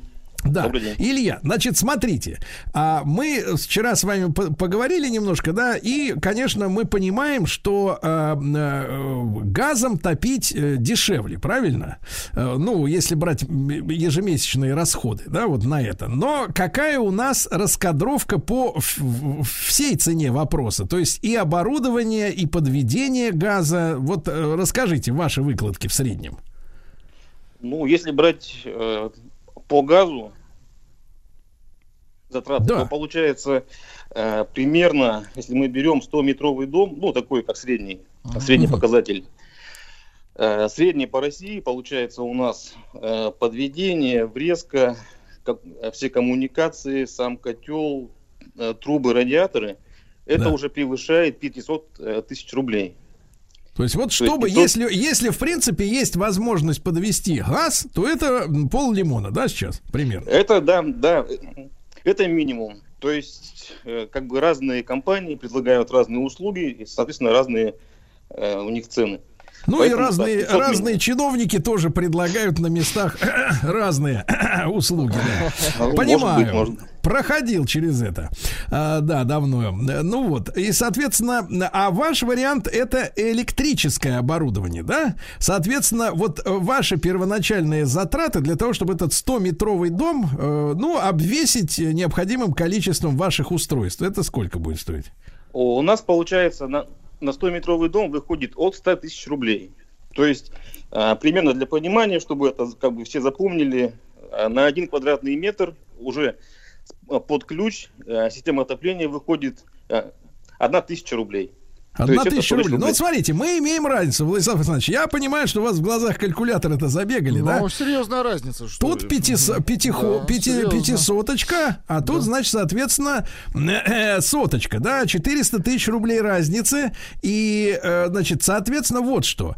Илья, а какая у нас получается, вот не с вашими, например, а с обычными, так называемыми, электрическим оборудованием разница в ежемесячных платежах? платежах, соответственно, за газ и вот за электричество при отоплении сто метрового дома? Получается, если мы пользуемся э, такими стандартными нагревательными элементами, то есть э, теновый, если используется в конвекторе, э, то получается, если вы имеете в виду, сейчас сравниваем с газом или с нашим оборудованием? Да-да-да, вот газ и обычное электрическое отопление, которое везде распространено. Газ и обычное, то это примерно... пятьдесят пять процентов газ разница с обычным конвектором, да, да. То, да, есть газ вот, то есть, понимаете, да, то есть в полтора раза дороже, даже с лишним, да, у вас получается отопить дом, если у вас электрическая обычная система. Но я почему именно, значит, с Ильей сегодня разговариваю, потому что у них именно другая технология. Мы сейчас поймем, в чем история. Значит, тены, да, вы, Илья, уже употребили это слово. Это, ну, Владислав Александрович, вы же кипятили воду в стакане. Ну, конечно, конечно. Вот такая витая штука, правильно я говорю, да, там в стиральной машине она есть, такая железяка толщиной где-то сантиметр примерно, да, гнутая или не гнутая, и она разогревается и нагревает, соответственно, жидкость там или воду, как у вас в стакане, да, условно говоря. А какое решение нашли вы? Вот расскажите, Илья. Получается, у нас мы решение нашли такого образа, что нагревательный элемент используется более щадящий, так, более экономичный. Что он, что, он из себя, что он из себя внешне представляет? Вот если, ну, тут, тут такую толстую проволоку мы представляем, да, условно говоря, а у вас что? А здесь, получается, у нас такой плоский элемент, он, да, монолитный. Получается, сам токопроводящий элемент э, запаивается в термостойкий материал. Да. Это, э, но это укладывается... лента, как бы, получается, такая лента, получается, да, тонкая? Ну, ну если представить э, так визуально, это как э, такое э, от пирога верхний слой. От... Владислав Александрович, представляете себе от пирога верхний слой? Ну, они разные бывают, дорогой наш товарищ. Разные толщины. Так, ну, а, нет, да, серьезно, а какой ширины эта лента получается? Вот, и, да? Получается, ширина э, может быть любой. Здесь зависит от того, какой корпус мы используем. Mm-hmm. То есть она у нас покрывает полностью весь периметр прибора. А вот уже... Э, м- м- м- м- модификации корпусов, они разные. Есть вертикальные, uh-huh. есть горизонтальные, uh-huh. есть плинтусные, есть более стандартные квадратные. То есть это нам случае... что позволяет иметь? То есть это больше э, площадь соприкосновения нагревателя с жидкостью, да, условно говоря? А, смотрите, в этих приборах жидкости нет. Здесь, получается, теплоотводящим материалом уже так. играет внутренний радиатор. То есть э, вот этот нагревательный элемент соприкасается да. с внешней стенкой корпуса и внутренним так. радиатором. И вот уже получается внутренний радиатор так. в качестве конвекции отводит тепло. Плюс к этому э, прибор имеет... А почему вы, кстати говоря, тогда, вот смотрите, вопрос от э, нашего старшего научного сотрудника Владислава Александровича. Так. А почему вы решили избежать вот э, жидкостных каких-то еще историй? Потому что, знаете, есть там масляные радиаторы, допустим, да, вот эти портативные на колесиках, например, да? Ты его Мы... так тронул, а он там булькает, зараза, там масло внутри. А почему вы решили сразу тепло, я так понимаю, передавать вот наружу, минуя всяких вот посредников этих? А, мы рассматривали вот на начальном... В начальном стадии производства мы рассматривали разные варианты теплосъема, в том числе да. масляный вариант, паракапельные варианты, были разные. Но чтобы достичь такого эффекта, чтобы обогреватель мог использоваться в качестве основного отопления, здесь ага. нужно учесть следующие параметры. Это долговечность прибора, да. раз, безопасность прибора, два, и, конечно, экономичность. Угу. Так вот, такие, когда нагревательный прибор имеет какие-то теплоносители в виде масла, воды, антифриза или что-то, угу. у них э, автоматом уменьшается срок службы. Потом, я понял. Э, может быть, какие-то утечки масла и так далее. Да-да-да. Ну и третье, Слушайте. опять же... Слушайте, я вот залез, Илья, да, залез на ваш сайт, называется он коузи завод точка ру. Cozy Z пишется. Букву видели, да, часто сейчас в последнее время uh-huh. на экранах она мелькает. Cozy, опять второй раз, завод точка ру. Так вот, и здесь я, посмотрев на каталог, да, здесь вот распределено, значит, это называется конвектором. Ну, с моей точки зрения, такая панель, условно говоря, которая, ну, по габаритам, наверное, как-то напоминает батарею обычную, да, но она, я так понимаю, она плоская. Какая у нее толщина, Илья, вот у этого устройства? Толщина самого прибора три сантиметра. три сантиметра. То есть вот она тоньше обычной батареи, она плоская, сверху у нее есть, ну, я так понимаю, пропилы, ну, или как бы, да, да, ну, так сказать, для воздуха, да, какой-то воздухообмен. Это верхняя выходная решетка, да? Да-да-да. И то есть, как бы, ну, вот вместо обычной батареи эта штука вешается непосредственно под, под окна обычно, да, это делается, да? Вот, они бывают, я вижу, там у вас и длинные, и покороче, и так далее. Вот. И, соответственно, эта штука сразу начинает греться, да, то есть, в отличие, например, от масляного радиатора, где надо сначала нагреть масло, потом оно пробулькается, начнет греть, у вас тепло идет сразу, правильно? Совершенно верно, совершенно верно. И вот главный и... момент, из-за которого я на Илью-то обратил внимание, мы с ним когда обсуждали, я еще раз напомню, вот смотрите, если вы греете, отапливаете дом газом или обычными теновыми батареями, то у вас, получается, электричество выходит на пятьдесят пять процентов дороже для той же площади. А в случае использования вашей аппаратуры какая разница с газом получается? Получается, если мы берем два одинаковых дома и отапливаем газовым оборудованием и оборудованием Cozy, то Cozy проигрывает газу порядка двадцать процентов. Ну вот это смотрите, Владислав Александрович, затраты. Теперь берем в руки ваш мозговой калькулятор. Uh-huh, да? Uh-huh. Обычное электричество на пятьдесят пять процентов дороже, uh-huh. а система Cozy только на двадцать процентов.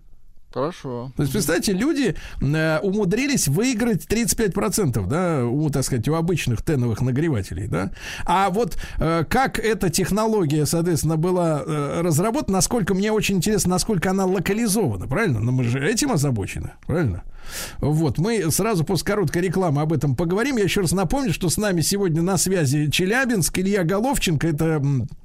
коузи завод точка ру, электрические обогреватели, которые всего лишь на двадцать процентов больше жрут денег, чем, соответственно, газ.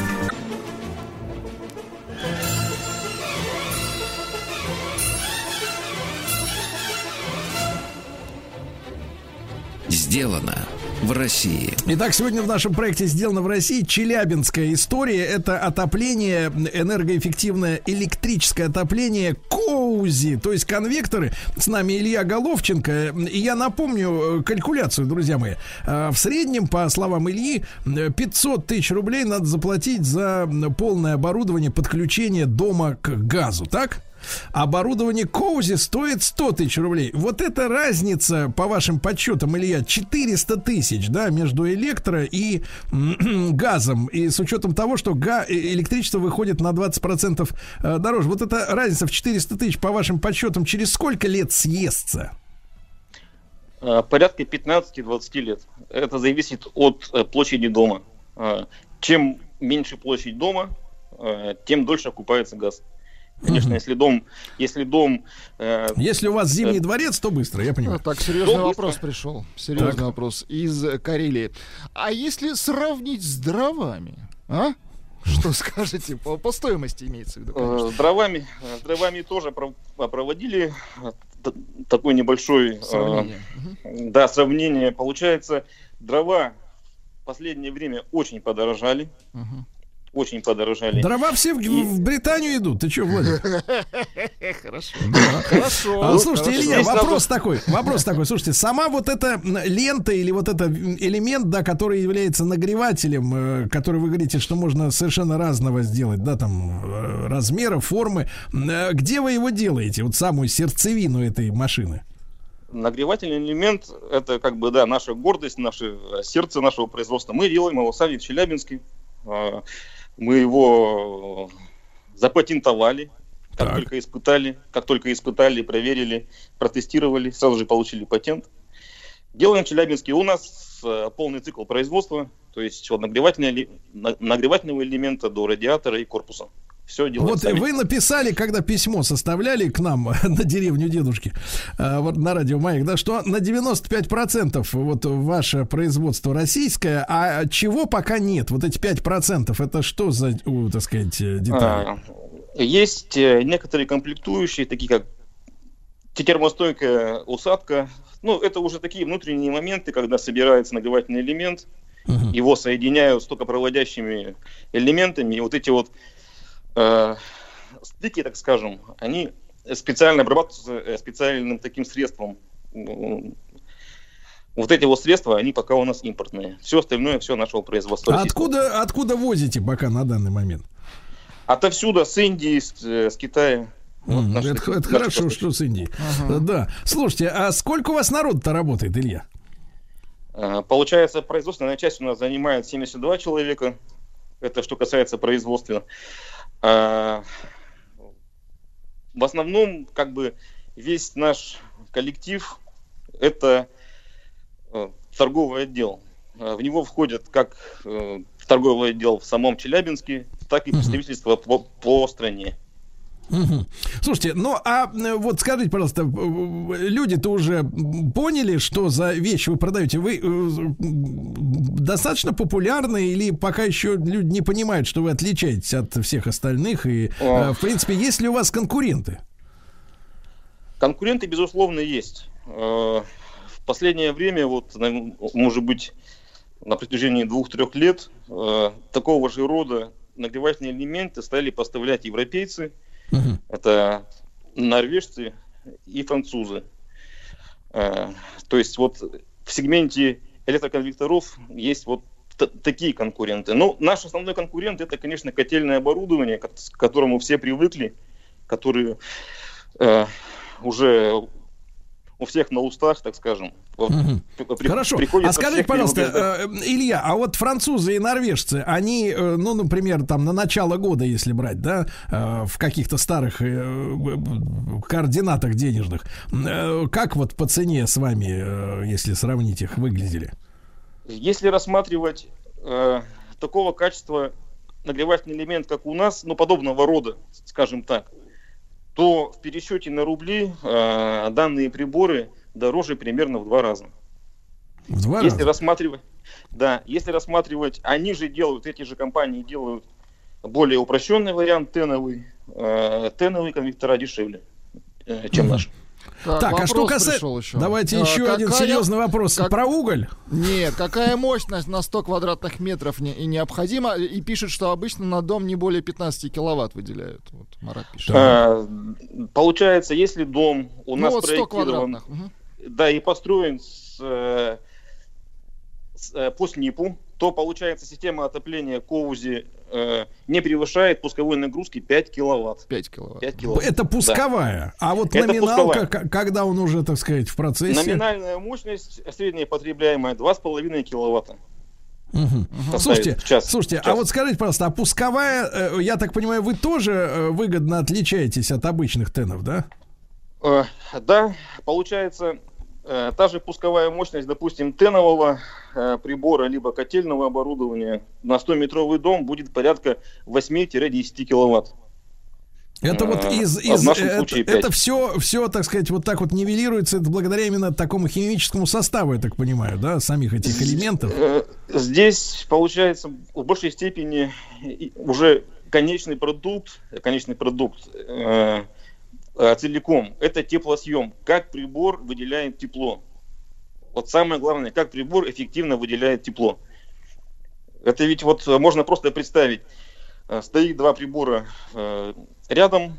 У одного да. нагревательный элемент площадью десять сантиметров, а второй такой же мощности нагревательный элемент имеет площадь два квадратных метра. И вот они выделяют тепло. Вот получается... Кто эффективнее прогреет? Тот, ну-ка, Владик, у кого площадь нагревательного элемента больше. Вот уже только что ответили. Вот, да-да-да. Илья, ну при... Последний вопрос. Может быть, приложение есть? Дистанционное включение-выключение, настройка температуры. Ну, это так вот просто. Может быть, приложение есть? Да, здесь уже такой... Здесь очень удобный, мы предлагаем вариант для пользователей. Это удаленный доступ. Да, удаленный да, климат-контроль. Да. Можно пользоваться по-разному. Можно да, использовать... Да, да. Ну, я имею в виду на случай, того... если Вася, я еду, Вася включает. Вася включает, да, да, да, да. Вася, я еду, включу. Вася, я ухожу. Все, выключаем, к чертовой бабушке. Значит, ну что, Илья, спасибо огромное. Значит, коузи завод точка ру сайт, посмотрите на продукцию. Мне кажется, с точки зрения техники и цены интересно, есть, что, есть о чем подумать. И благодарю Илью и Челябинску большой привет, как всегда. Ну, а мой адрес стилайн собачка бэ ка точка ру, товарищи производители, добро пожаловать.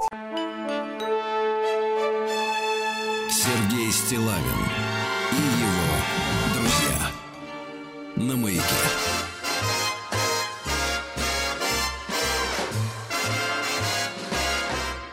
It had to be you. It had to be you. I wandered around and finally found somebody who could make me be true, could make me be blue,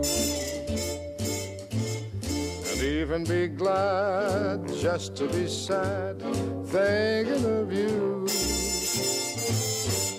Some others I've seen might never be me, might never be cross or try to be boss, but they wouldn't do. For nobody else gave me a thrill. With all your faults, I love you still.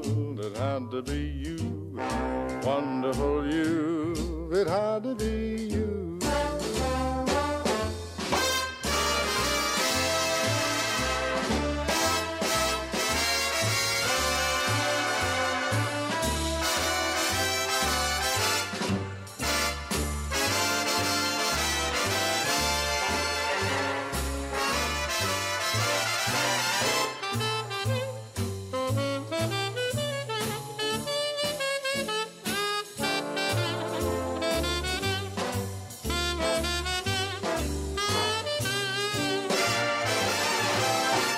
Some others I've seen might never be mean, might never be cross or try to be boss, but they wouldn't do. Nobody else once gave me a thrill. With all your faults, I love you still. It had to be you, wonderful you. It had to be you. It just had to be you.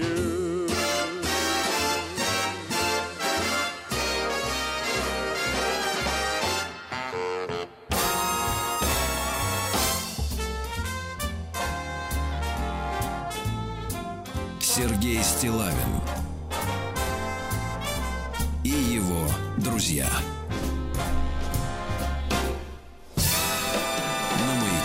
Друзья мои, нас иногда спрашивают, почему вы крутите в эфире иностранные песни? А я вам скажу так, что в нынешней обстановке это крайне важное решение, потому что мы не отменяем западную культуру, правда? Очень хорошо, правильно тем более, вы сказали. Тем да. более хорошую западную Проверенную, культуру. Проверенную. Да-да-да, та, в которой есть хоть что-то приличное.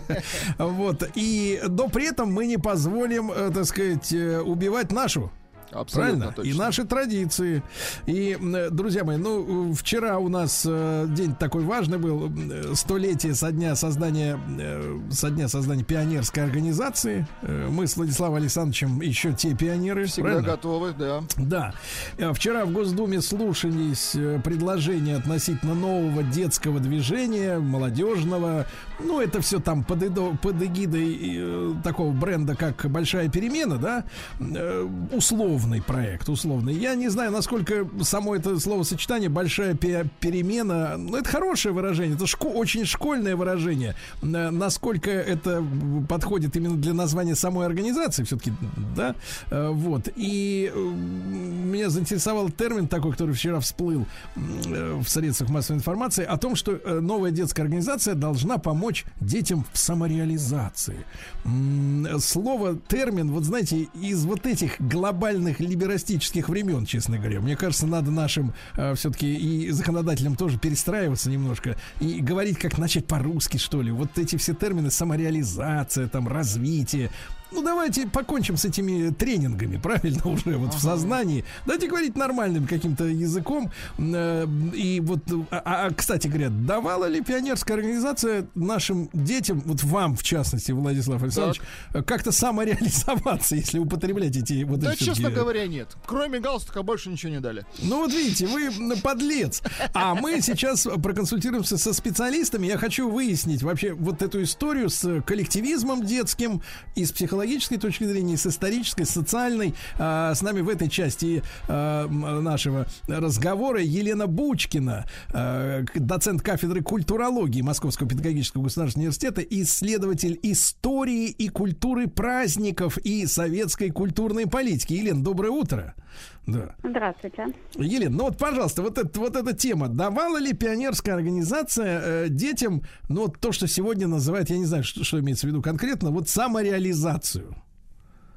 Ну, я считаю, что, безусловно, давала, потому что, ну, прежде всего, если вспоминать про то, как возникла пионерская организация действительно сто лет назад, в каких условиях она возникла и для каких задач она создавалась, да, если мы почитаем, то есть если мы будем оперировать не к нашему опыту восьмидесятых, может быть, конца семидесятых даже годов, да, когда вот макулатуру сдавали и металлолом, и, в общем, на этом общественно полезная деятельность часто заканчивалась. А если посмотрим на то, какой была организация в двадцатые годы, вот мы увидим, что организация была совсем другая. Нас ждут такие прямо удивительные открытия, потому что а, на самом деле смысл как раз, да, в том, что дети должны были заниматься общественно полезной деятельностью.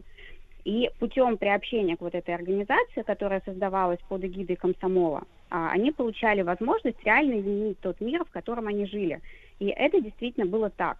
Потому что если мы вспомним ситуацию в Советской России в первые годы, да, потому что у нас по переписи тысяча девятьсот двадцатого года было, извините, только сорок процентов населения грамотных, и то это вот в регионах европейской части России самых благополучных.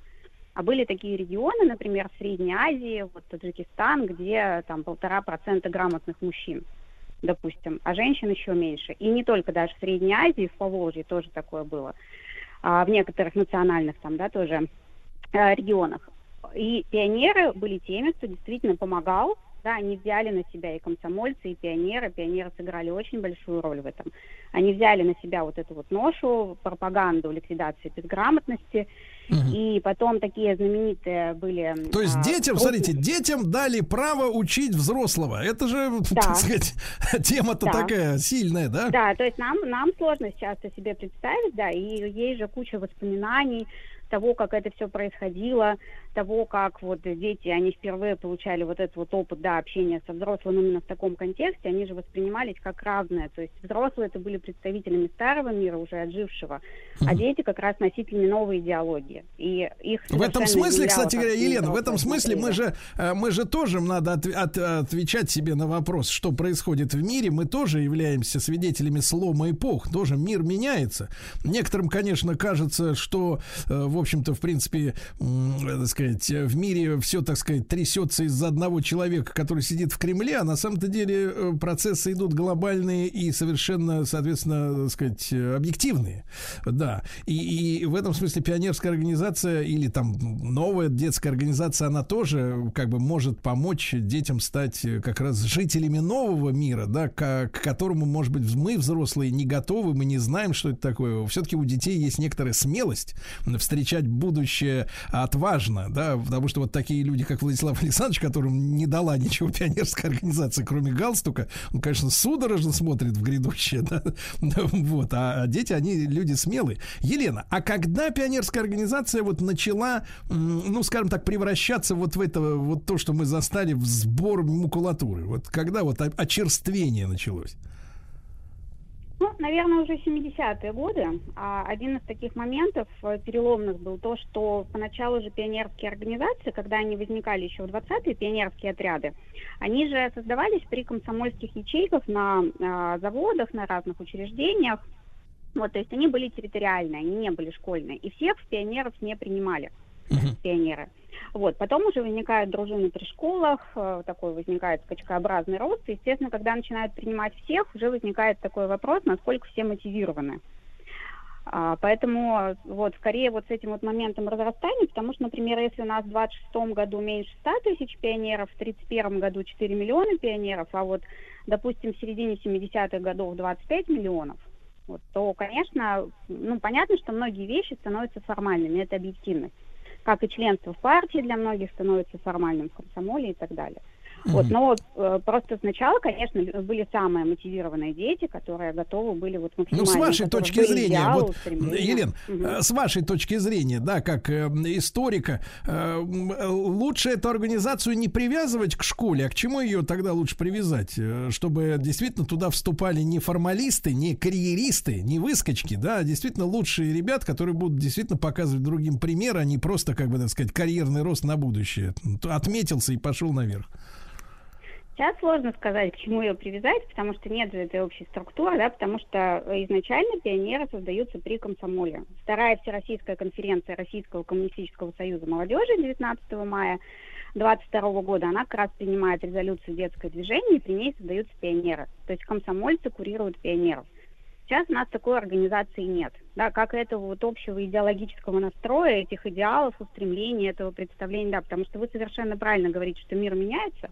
Но у нас, скажем честно, скорее какие-то э, тревожные представления о том, что он меняется. Ну, когда а нет информации, момент... тогда, конечно, у людей тревога. Это, естественно, да, нужно, так О, сказать, да, действительно а идея а на нужна. Тот, а на тот момент это же представление о том, и вот по поводу того, что вы в начале часа говорили, да, что зарубежную музыку надо слушать. Ее же, безусловно, и пионеры тоже слушали, потому что это один из законов пионеров, что пионер друг пионерам и детям трудящихся всех стран.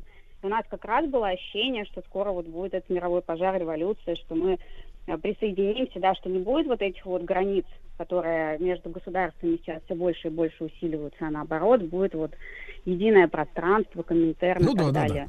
Да, да, да. Хорошо. Елена, спасибо вам огромное. Да, Елена Бучкина, доцент кафедры культурологии Московского педагогического госуниверситета, исследователь истории, культуры праздников и э, советской культурной политики. Я надеюсь, мы с Еленой еще пообщаемся, будут для нас э, темы. Я вот еще с точки зрения, друзья мои, э, психологии хочу э, посмотреть на тему детской организации. ситуации, потому что сегодня, ну, расплодилось огромное количество людей, которые очень громко, ярко, иногда по-хамски заявляют свою позицию, так сказать, выскочек, да, которые говорят, что воспитанием ребенка должен заниматься, должна заниматься только семья. Вот, мы не позволим наших детей воспитывать никаким школам, тем более каким-то там пионерским или полупионерским организациям, да. Вот давайте с научной точки зрения посмотрим на э, вот что у нас с детьми происходит, когда они растут, вот как они сейчас растут, да, то есть папа, мама, гаджет и я. Да, условно говоря, и образовательные услуги.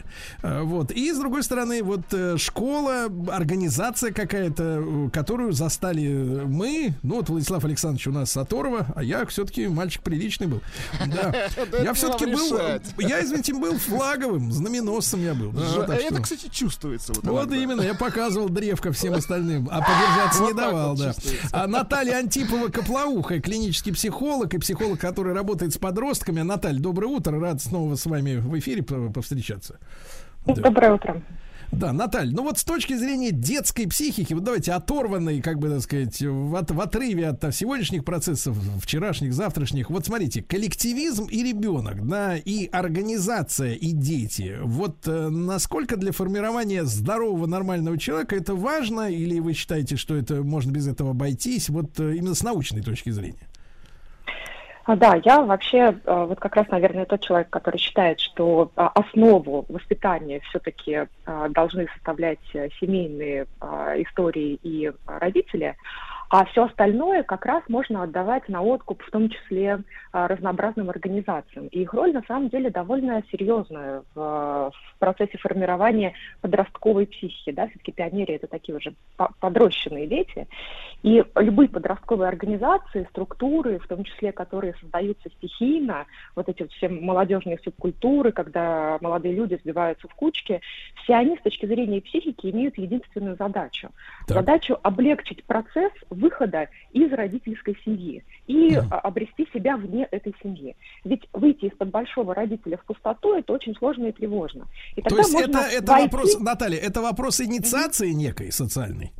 Да, это некая социальная инициация, вы правы, которая, ну, социальная инициация в том смысле, что она а, позволяет вообще вот этой социализации состояться правильно. И в, в результате социум получит, а, ну, такого... правильного своего члена, да, правильного не в том смысле, что он должен быть каким-то конкретным, но он должен быть адаптирован к этому обществу, куда он выходит. И вот Хорошо. детская организация... Наталья, Наталья да. смотрите, значит, на тему и социальной инициации буквально на этой неделе пришла новость, что, по-моему, Владик, в Екатеринбурге сколотилась банда подростков, которые у взрослых отнимают самокаты. Да, да, да, нападают чуть ли не в десятером, там, в пятнадцатером, бьют, подлецы, отбирают у женщин, да. у женщин, у мужчин самокат. Вот она, социализация, инициация, понимаете, да? Банду сколотили и давай, значит, орудовать. Вот, Наталья, вопрос такой. Вот сегодня и на протяжении последних, ну, условно говоря, давайте скажем честно, тридцать лет, то есть время-то прошло, ого, сколько.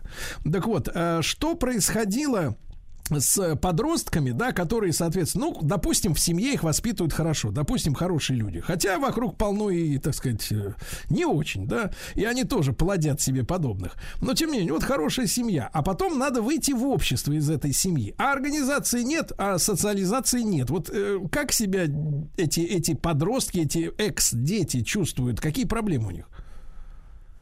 Ну, проблемы, собственно говоря, очевидные. Ребенок, пытаясь уйти из родительской семьи, пытается уйти от всего сразу, что связано с родителем. И он уходит в том числе не только от родителя, но и немножечко от здравого смысла, да, от норм, от правил, от всего того хорошего, что, в общем-то, в родительской семье, ну, будем предполагать, что должно было случиться. И когда они сбиваются вот в эти кучки, отбирают самокаты, вообще всякие антисоциальные поведения демонстрируют, они, собственно говоря, делают это для того, чтобы... Потому что не, не могут, их психики не могут найти более адаптивный способ это сделать.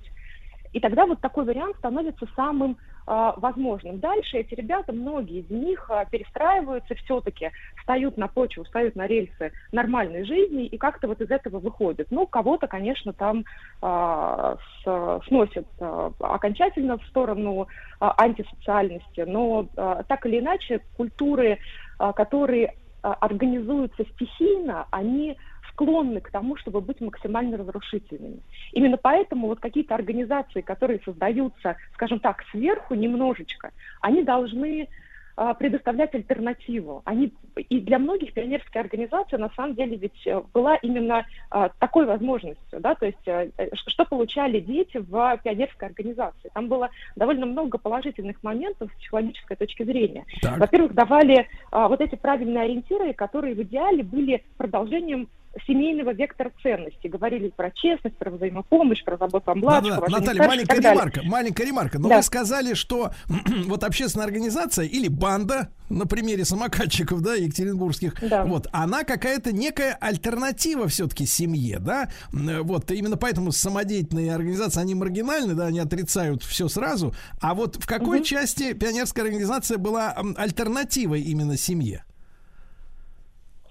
А альтернатива в том смысле, что а, это была возможность чувствовать себя, как любая, в общем-то, структура, да, была возможность чувствовать себя частью чего-то большого. А человек, его психика всегда стремится к тому, чтобы быть частью чего-то большого и значимого, потому что это страховка, это возможность быть в безопасности. То есть за тобой все еще стоит тот большой родитель, тот большой отец, который защитит и решит, если придется.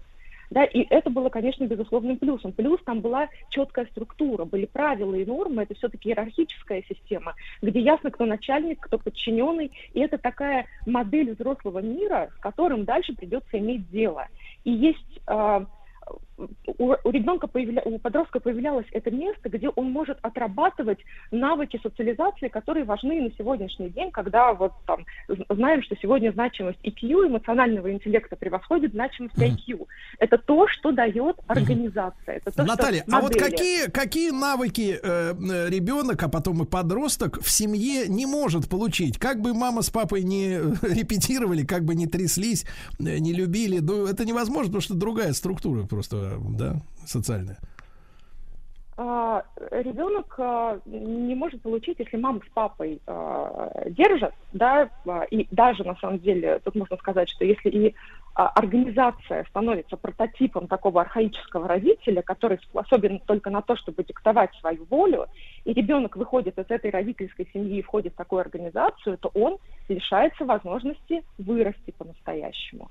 То есть он получает а, подмену родительской семье, да, и вот в родительской семье бывают сложности, когда родители, родителям сложно отпустить ребенка, сложно признать его автономность, сложно признать его желание, и, так, и сделать вот этот шаг в сторону, и тогда ребенок начинает бунтовать и противостоять вот такому давлению. И вопрос, куда он выйдет. Он выйдет либо в бунте, да, вот через неформальные какие-то субкультурные организации, которые могут совсем разложить его, да, и деструктировать, либо он может войти в, ну, уже такое социализированное общество, отдельное от родительской семьи, но при этом быть полноценной частью вот этого нового мира. Mm-hmm. Наталья, а вот э, индексируемый многими всплеск инфантилизма, да, когда люди там до сорока там, лет бывают детишками, да, вот такими, э, это тоже связано с э, таким вот э, плохим отпочковыванием от семьи, или это, в этом другие причины? Да, это точно связано с плохим отпочковыванием, потому что вообще существует такое превратное отношение к отделению, как к процессу отрицания, вот такого нигилизма, да, отцы и дети, все вот эти истории, потому что, ну, на самом деле идея сепарации, отделения от родителей, она не предполагает отрицания. История успешного отделения, она как раз про то, чтобы, не про то, чтобы сравнять все с землей, что от родителей исходило, а про то, чтобы а, чувствовать причастность к роду, к семье, к истории предков и так далее. Но все это должно быть про внутренние опоры. Это нереальные люди. Это очень важно, потому что в каком-то смысле сепарация должна, итогом сепарации должно стать то, что настоящие родители превращаются в идею.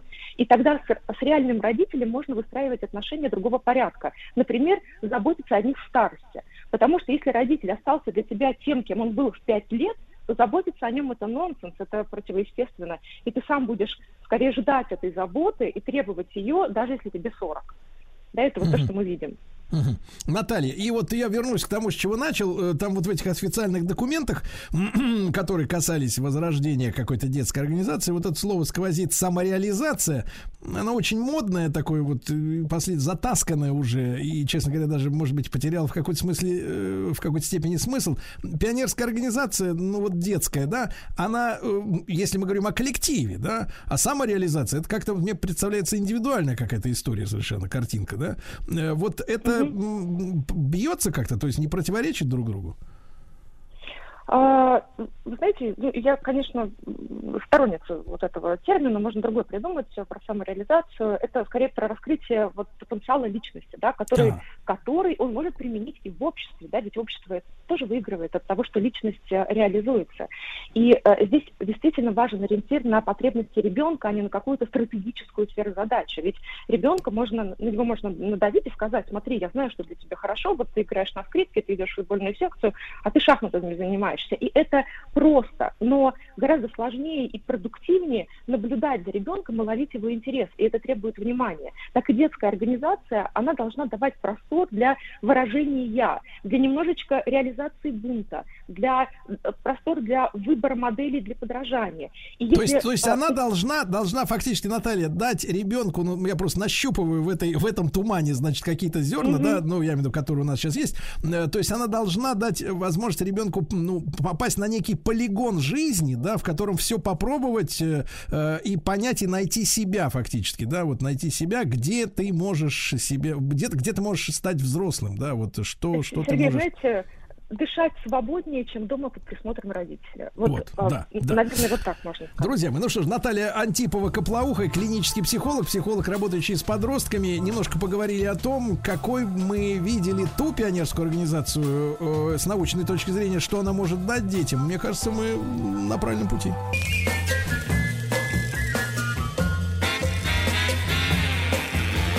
Уже не новая музыкальная программа. Ну что ж, дорогие товарищи, пятничное знакомство с музыкой. Как поживает наша мать, героиня? Мать. Здравствуй, Аннушка.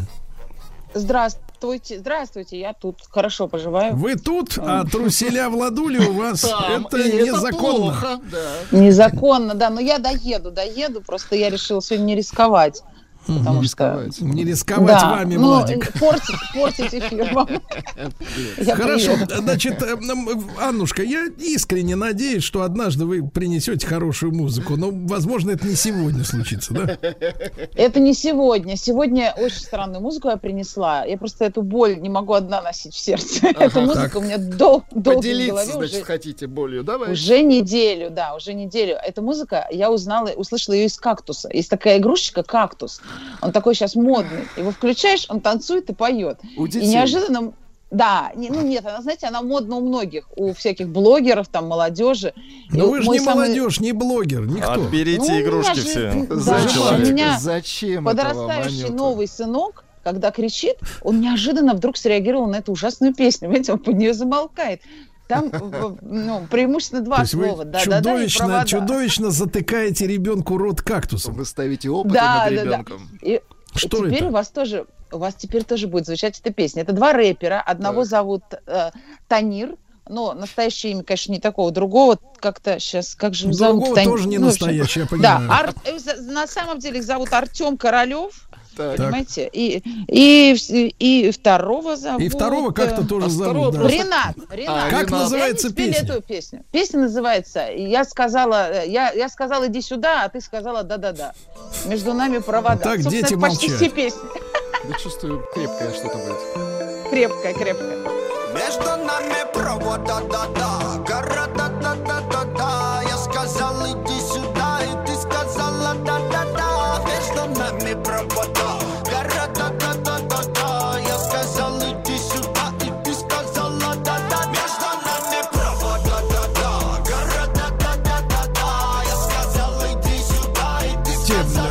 Мамаша, знаете, почему ребенок-то ваш новый сын, как вы его называете, замолчал? Так. Потому что ему он понял, что как страшно, что он пришел в этот мир вот с такой музыкой, понимаете? А вот скажи поэтому. хоть что-нибудь, ты на связи? страшно и стыдно. А она, понимаешь, она даже трубку повесила. Понимаешь, она трубку повесила, потому что ей стыдно. Хорошо, Владуля, выключай, но это невозможно. Ну да, нет, но это суперхит, скажем. Да, я понимаю, да. Именно поэтому невозможно. Но не в нашей программе. Хорошо, вы-то что принесли? Я принес супер новинку. Так. Во-первых, небольшое предисловие. Был такой э, коллектив замечательный в начале двухтысячных, вы наверняка его знаете. Он называл, из Питера он назывался Паша Чехов, помните? Да. В начале двухтысячных. Да. Он и не Чехов, и не Паша. Да, но... он совсем другой человек и куда-то пропал. То есть тогда он даже в сериале где-то они там музыку писали и пропал. Так. И еще небольшая история. В допандемические годы у нас были концерты по пятницам на Маяке. Вот. Uh-huh. И была идея пригласить его, понимаете, к нам в студию, чтобы а он, он сыграл. Знаете, что он ответил редактору? Так. Я не пою песен. Да у меня даже гитары нет. Представляете, это было года, не знаю, там три-четыре назад. Ну, может, человек ломбард заложил. Представляете? Ему на... стыдно просто за то, Опа, что он пел. Появилась, отлично. Так вот, так. так вот, вчера утром, то есть этому треку меньше суток, он так. выложил новый трек. Но так. это не Паша Чехов. Теперь знаете, так как кто? Называется этот артист? Ну. Виндалу. Ну-ка, включить-ка. Думаю, это не найду. Давайте послушаем. Ну, чуть-чуть. Новинка, новинка.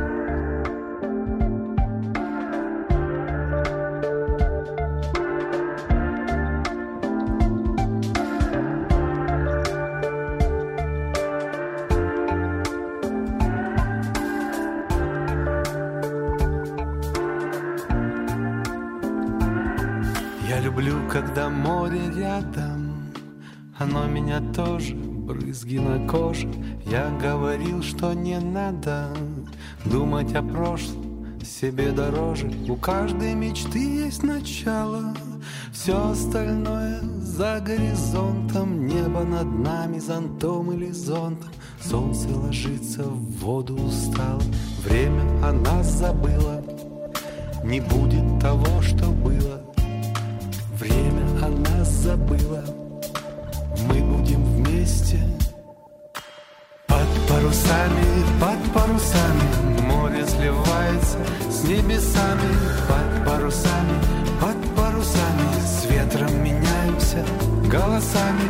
Под парусами, под парусами, мы ничего не решаем здесь сами. Станем забытыми адресами, мы дышим и ищем друг друга. Парусами. Ничего никому не скажем, бросим одежду, выберем между. Прожили жизнь на пляже, мы за края держали надежду. У нашей мечты есть начало, просто неверное выбрали имя. Ты утонула со мной или с ними, дышать под водою не перестала. Время о нас забыло, не будет того, что было. Время о нас забыло, мы будем вместе. Под парусами, под парусами, море сливается с небесами. Под парусами, под парусами, с ветром меняемся голосами.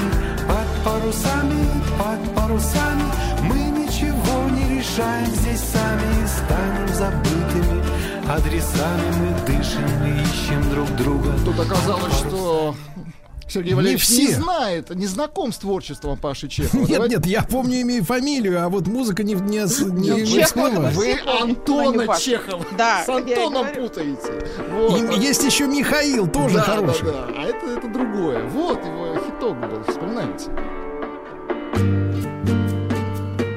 Не, не помните? Пока нет. Слова. А, давай, до, до слов.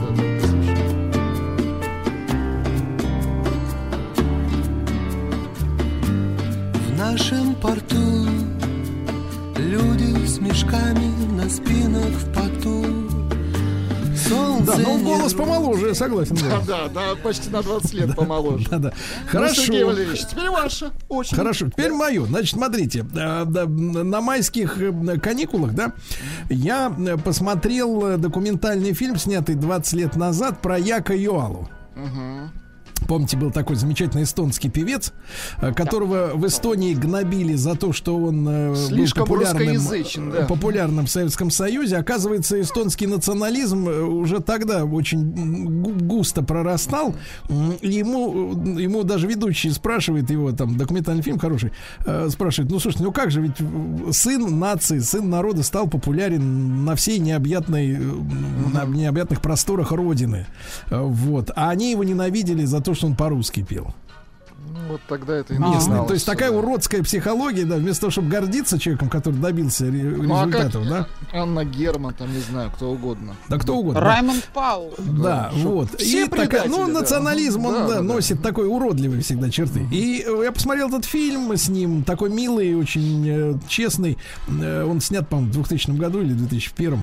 Вот. Яко Йола нет уже много лет с нами, у него там, он умер. Но, тем не менее, я нашел его после этого фильма песню. Вы знаете, в советское время было принято перепевать одни и те же песни разными исполнителями. Очень популярный шлягер «Найди меня», который поют, да, да, да, это «Ищу тебя», да, да, женщины поют, да, обычно, да. Он обычно такой мягкий, романтический. А Як Йола сделал его фанковым, рокерским и бодрым. Давайте послушаем.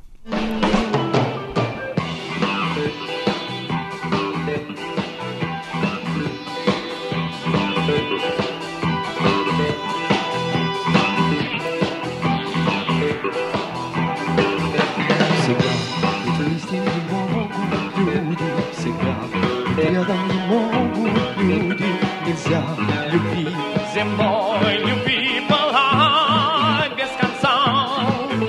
Скажи, зачем же тогда мы любим? Скажи, зачем мы друг друга любим? Считая дни, считая сердца.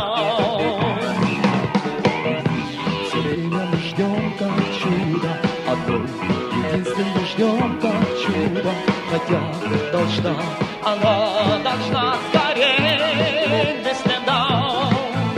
Скажи, узнать не могли откуда, узнать при встрече смогли откуда, что ты моя, а я твоя, любовь и судьба.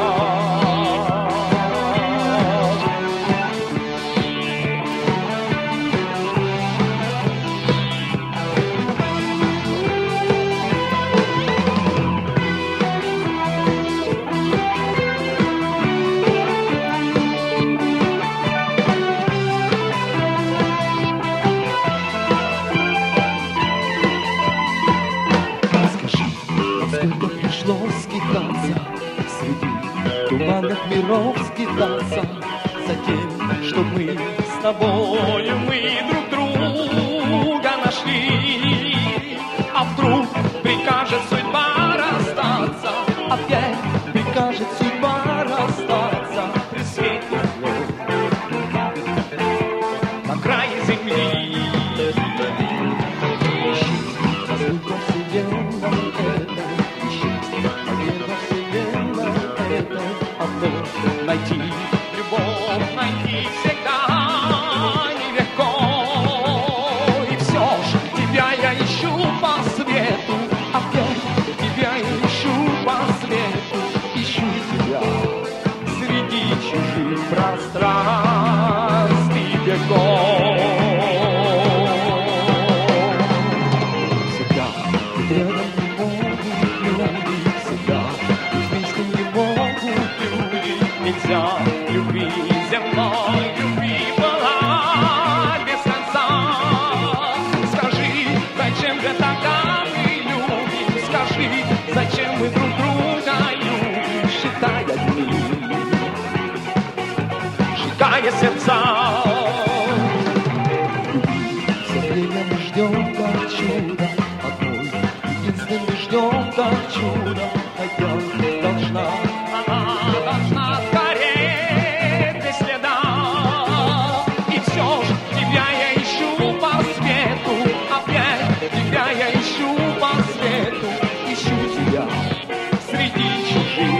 Пространств и веков. Ну, надо надо сказать, что в советское время вот э, эта аранжировка, да, такая, это была вызовом, потому что здесь очень большой упор на барабан, на гитары, да. Ну, это еще концертная запись, немножко барабаны торчат, конечно. Да, ну, да. Аппаратуру-то вам надо поменять. Не мне надо поменять, а лет сорок назад им надо было поменять, да. Но аппаратуры не было, поэтому делали, что получалось. Это вот. Песня из тридцать первого июня. Да, и вы запомните, когда... бородатый наш дорогой, что сказал Газманов. Газманов сказал, не пытайтесь перенимать нет, сказал, звучание. Без, без акробатики нет песни.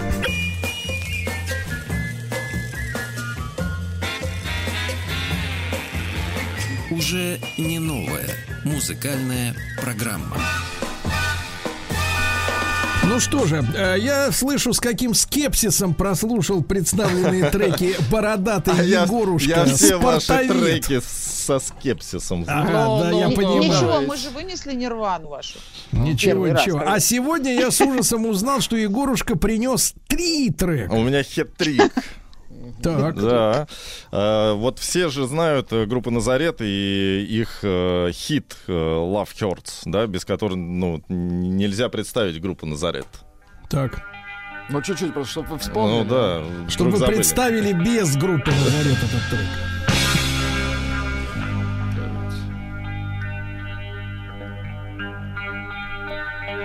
В студии пронзительно запахло ремиксом. А... Когда появилась аппаратура. Ну,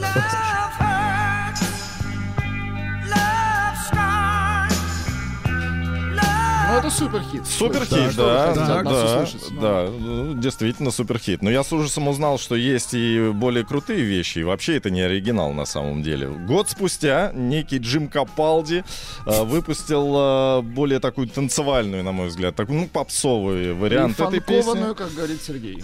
Да, или фанков, не знаю, без, без разницы. Пятое место Великобритании, кстати, в хит-параде заняла эта композиция. Вот тоже очень крутая, но вот э, под название не, не особо подходит аранжировка музыкальная, на мой взгляд. Сейчас, сейчас вступят они. Угу. Не путать со вступом.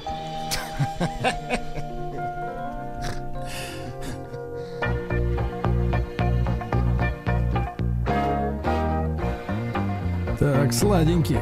Так.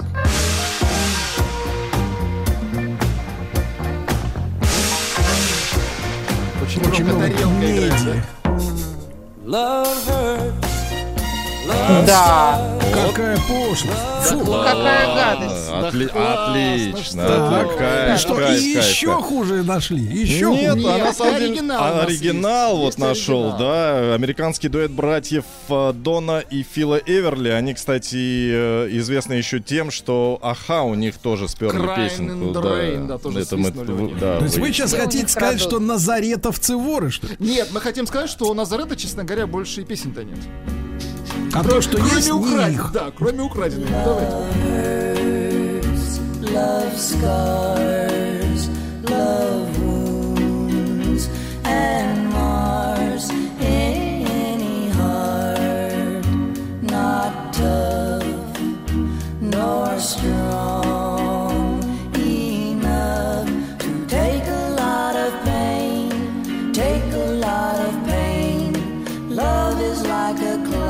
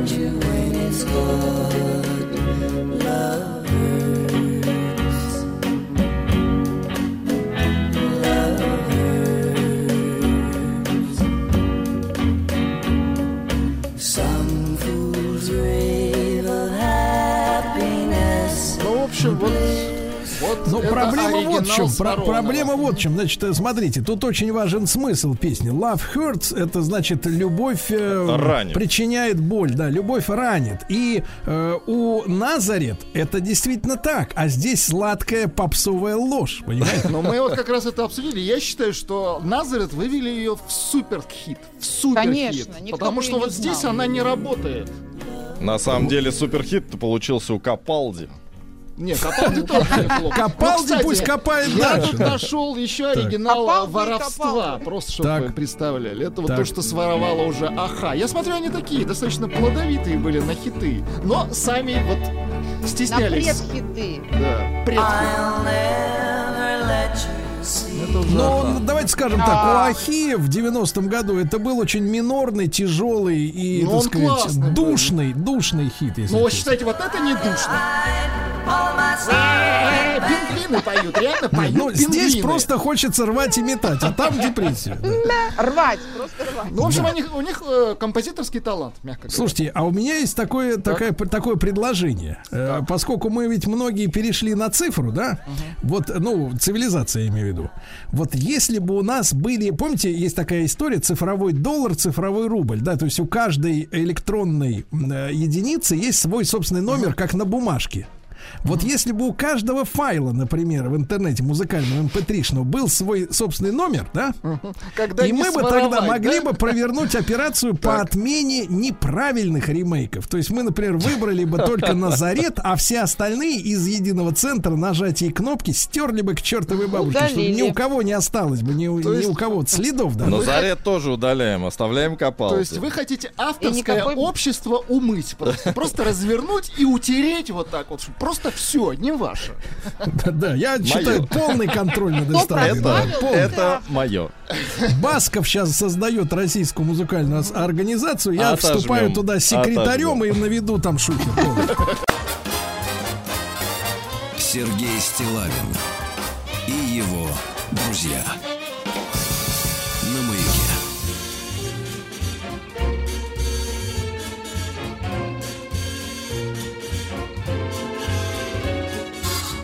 There may be trouble ahead, but while there's moonlight and music and love and romance, let's face the music and dance. Before the fiddlers have fled, before they ask us to pay the bill, and while we still have the chance, let's face the music and dance. Soon we'll be without the moon, humming a different tune. And then there may be teardrops to shed. So while there's moonlight and music and love and romance, let's face the music and dance. Let's face the music and dance.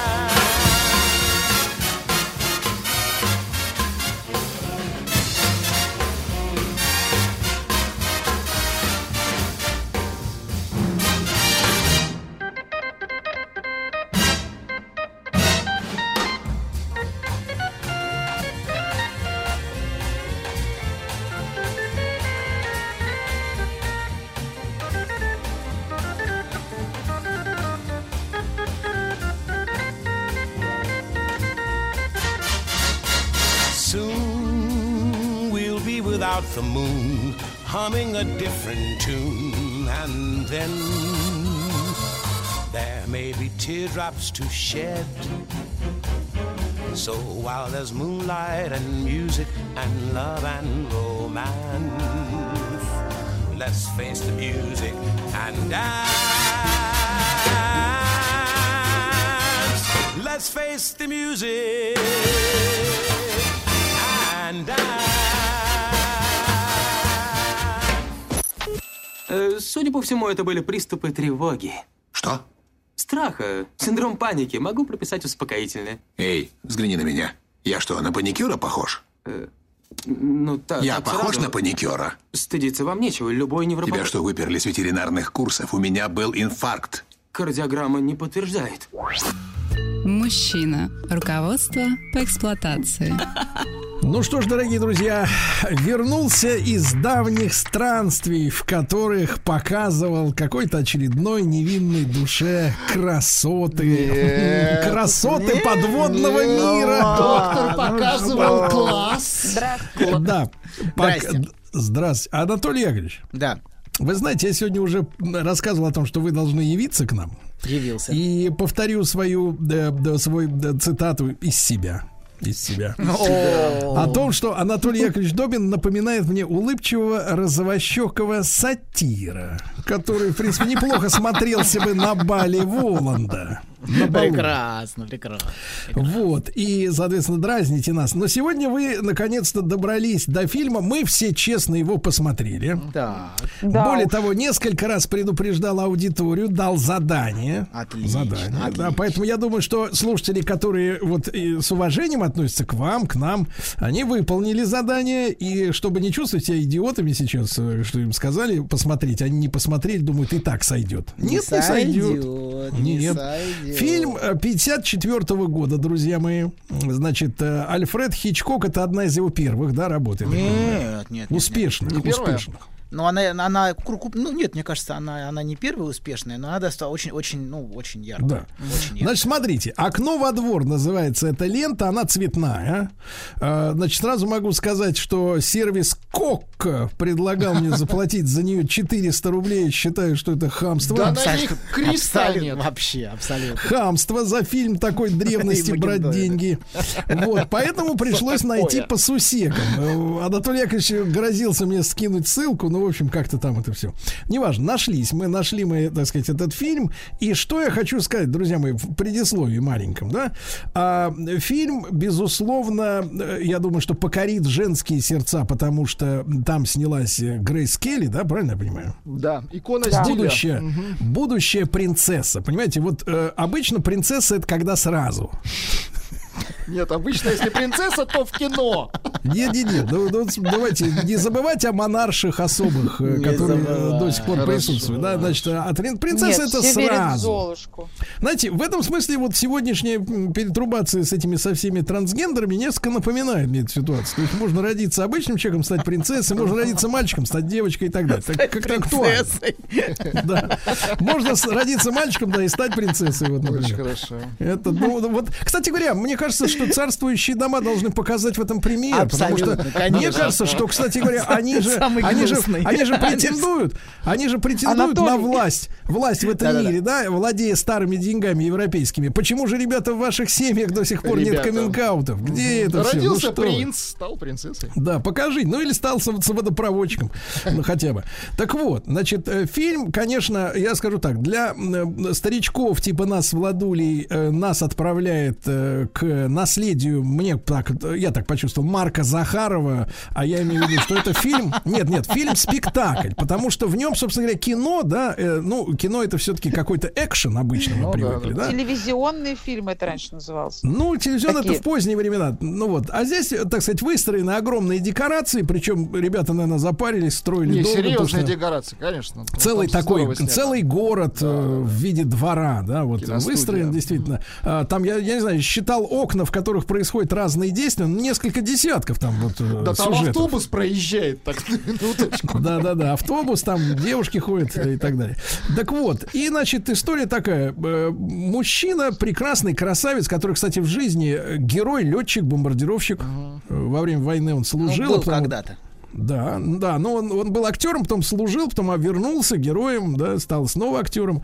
Вот, он, значит, соответственно, сорока, ну, почти пятидесятилетний, условно говоря, да, там по биографии судя, седой красавец, в отличие от предыдущего фильма, который вы нам впихнули, здесь настоящий красавец, потому что там был какой-то полукрасавец. Но седой уже. Ну, уже, да. уже очевидно, Значит, уже... Вообще, общем, я скажу пенс, так, Анатолий Яковлевич, вы нам да. подсунули очередную пубертатную сексистскую, значит, соответственно, фантазию о том, что э, нищий фотограф, скитающийся по лачугам э, где-то в Юго-Восточной Азии всю жизнь, да, с фотоаппаратом наперевес, э, вот, вдруг в него влюбилась девушка из высшего общества, миллиардерша, двадцатипятилетняя, красавица, нежная, а он еще и гад не хочет на ней да жениться. Не бывает. Такого. Вот и это, мне кажется, вот такое, когда слюнотечение, мне кажется, вот происходит да, на экране. Абсолютно. Вот, он не хочет жениться, а в это время разворачивается, ну там, если час вытерпеть, то следующий час смотрится достаточно история, детективно, да, да где э, мужчина, проводя несколько недель в гипсе после ДТП в результате производственной травмы, он снимал что-то на дороге, его сбило машиной, вот он лежит и целыми днями смотрит в бинокль, что происходит у соседей. Такая бабка подглядывающаяся. Да, да, да, да, да. И там происходит исчезновение женщины, соответственно, и разворачивается детективная история. Но, конечно, Анатолий Яковлевич не из-за этой части взял этот фильм, правильно? Да, и вы во второй части, я вам прочту лекцию, и вы узнаете, почему я взял. А пока я хотел бы послушать вас, что вы думаете так. по поводу того, что же там разворачивается. Мне очень интересно послушать каждого из вас. Как вы думаете, о чем весь этот фильм? Давайте начнем с матери. Вот так, все-таки женский взгляд. Да, ну, я хочу сказать, конечно, динамичный фильм. Вот Сергей правильно подметил, если выдержишь первый час. Адски это, динамичный, это была бы, да. Это была бы прекрасная короткометражка. Все сжать чуть-чуть. Вот. Но там вот что меня поразило. Я, мне кажется, вот Хичкок, когда в самом конце, можно я забегу вперед? Понятно. Вот это, ну, типа, да? Все посмотрели вот, же. Типа, да, уже ну, все посмотрели, да, да, да, когда вот этот огромный мужчина с такими глазами итальянскими приходит все-таки к фотографу. Вот тут он, наверное, понял, что вот буду я вот это снимать все-таки. Психоз и все такое. Что вот это все тягомотное, это неинтересно. Не знаю, там вот этот мужчина, я так и не поняла, он убил свою жену или не убил? Вот, вот в чем дело. Если он ее убил, то это, наверное, драма уже женившегося человека. Тем более жена у него, как мы там все поняли, была инвалидом. Наверное, да. его все... Да, он не богат. Он, значит, вынужден, видимо, следить за женой всю жизнь. И его все, наверное, утомило. То есть, смотрите, и... секундочку, есть два действия. Мы... Есть действие внутри квартиры, да, где да, есть главный да, да, герой да. и Грейс Келли. И главный герой смотрит в окно. И за окном он подозревает, по, по мере нарастания фильма, Ой. что э, сосед, сосед э, убил... Утопла мать. А, а расчленил, а вернется, расчленил да. что важно, расчленил свою жену. Причем он ничего этого не видел, но он так интерпретирует это и полностью убежден в этом. Я объясню потом по ходу во второй части, почему так. Но он смотрит вот на этого Торвальда и его жену, и в... полном убеждении, что тот расчленил свою жену и пытается... Причем, всех... заметьте, да, с точки зрения именно киноискусства, имя у убийцы нарочито скандинавское. Это да, не американец. Да, да. Он оттуда, где снимались потом позднее самые ужасные темные фильмы вот эти вот, да, вот скандинавские там, нуарные. Нуарные, да. Да, да. Да, так, Анна, да, продолжайте. Вы говорили, что он... Ну, если она с нами. Анют, ты на связи? Анюту мы потеряли. Да. Я да, говорю, она булькнулась. Да, да, теперь тогда Владика давайте да, послушаем. Потому что для Владика, конечно, это не детектив и не триллер. Здесь Нет. самая яркая история — это мужчина и женщина. Вот этого мужчины в гипсе и этой молодой Абсолют. красотки. Это самая главная да. история. Триллер здесь, де- де- детектив — это так, по ходу. Я вам скажу да. больше. То, что происходит за окном, на самом деле порождается. порождается mm-hmm. тем, что происходит в квартире между ним oh. и Лиз. То есть то, что происходит за окном, и его паранойя, mm-hmm. ну, назовем вещи своими именами, он в паранойе бьется. Mm-hmm. Вот. А в отношении каких-то своих фантазий о том, что муж убил жену, то это все следствие, следствие того прессинга, под которым он оказался. Он находится. А вы знаете, О, в конце вот... Так, Анита, говори. В конце, когда Грейс Келли хищно так, у нее такой хищный взгляд, когда она с журналом «Базар» сидит, как победитель.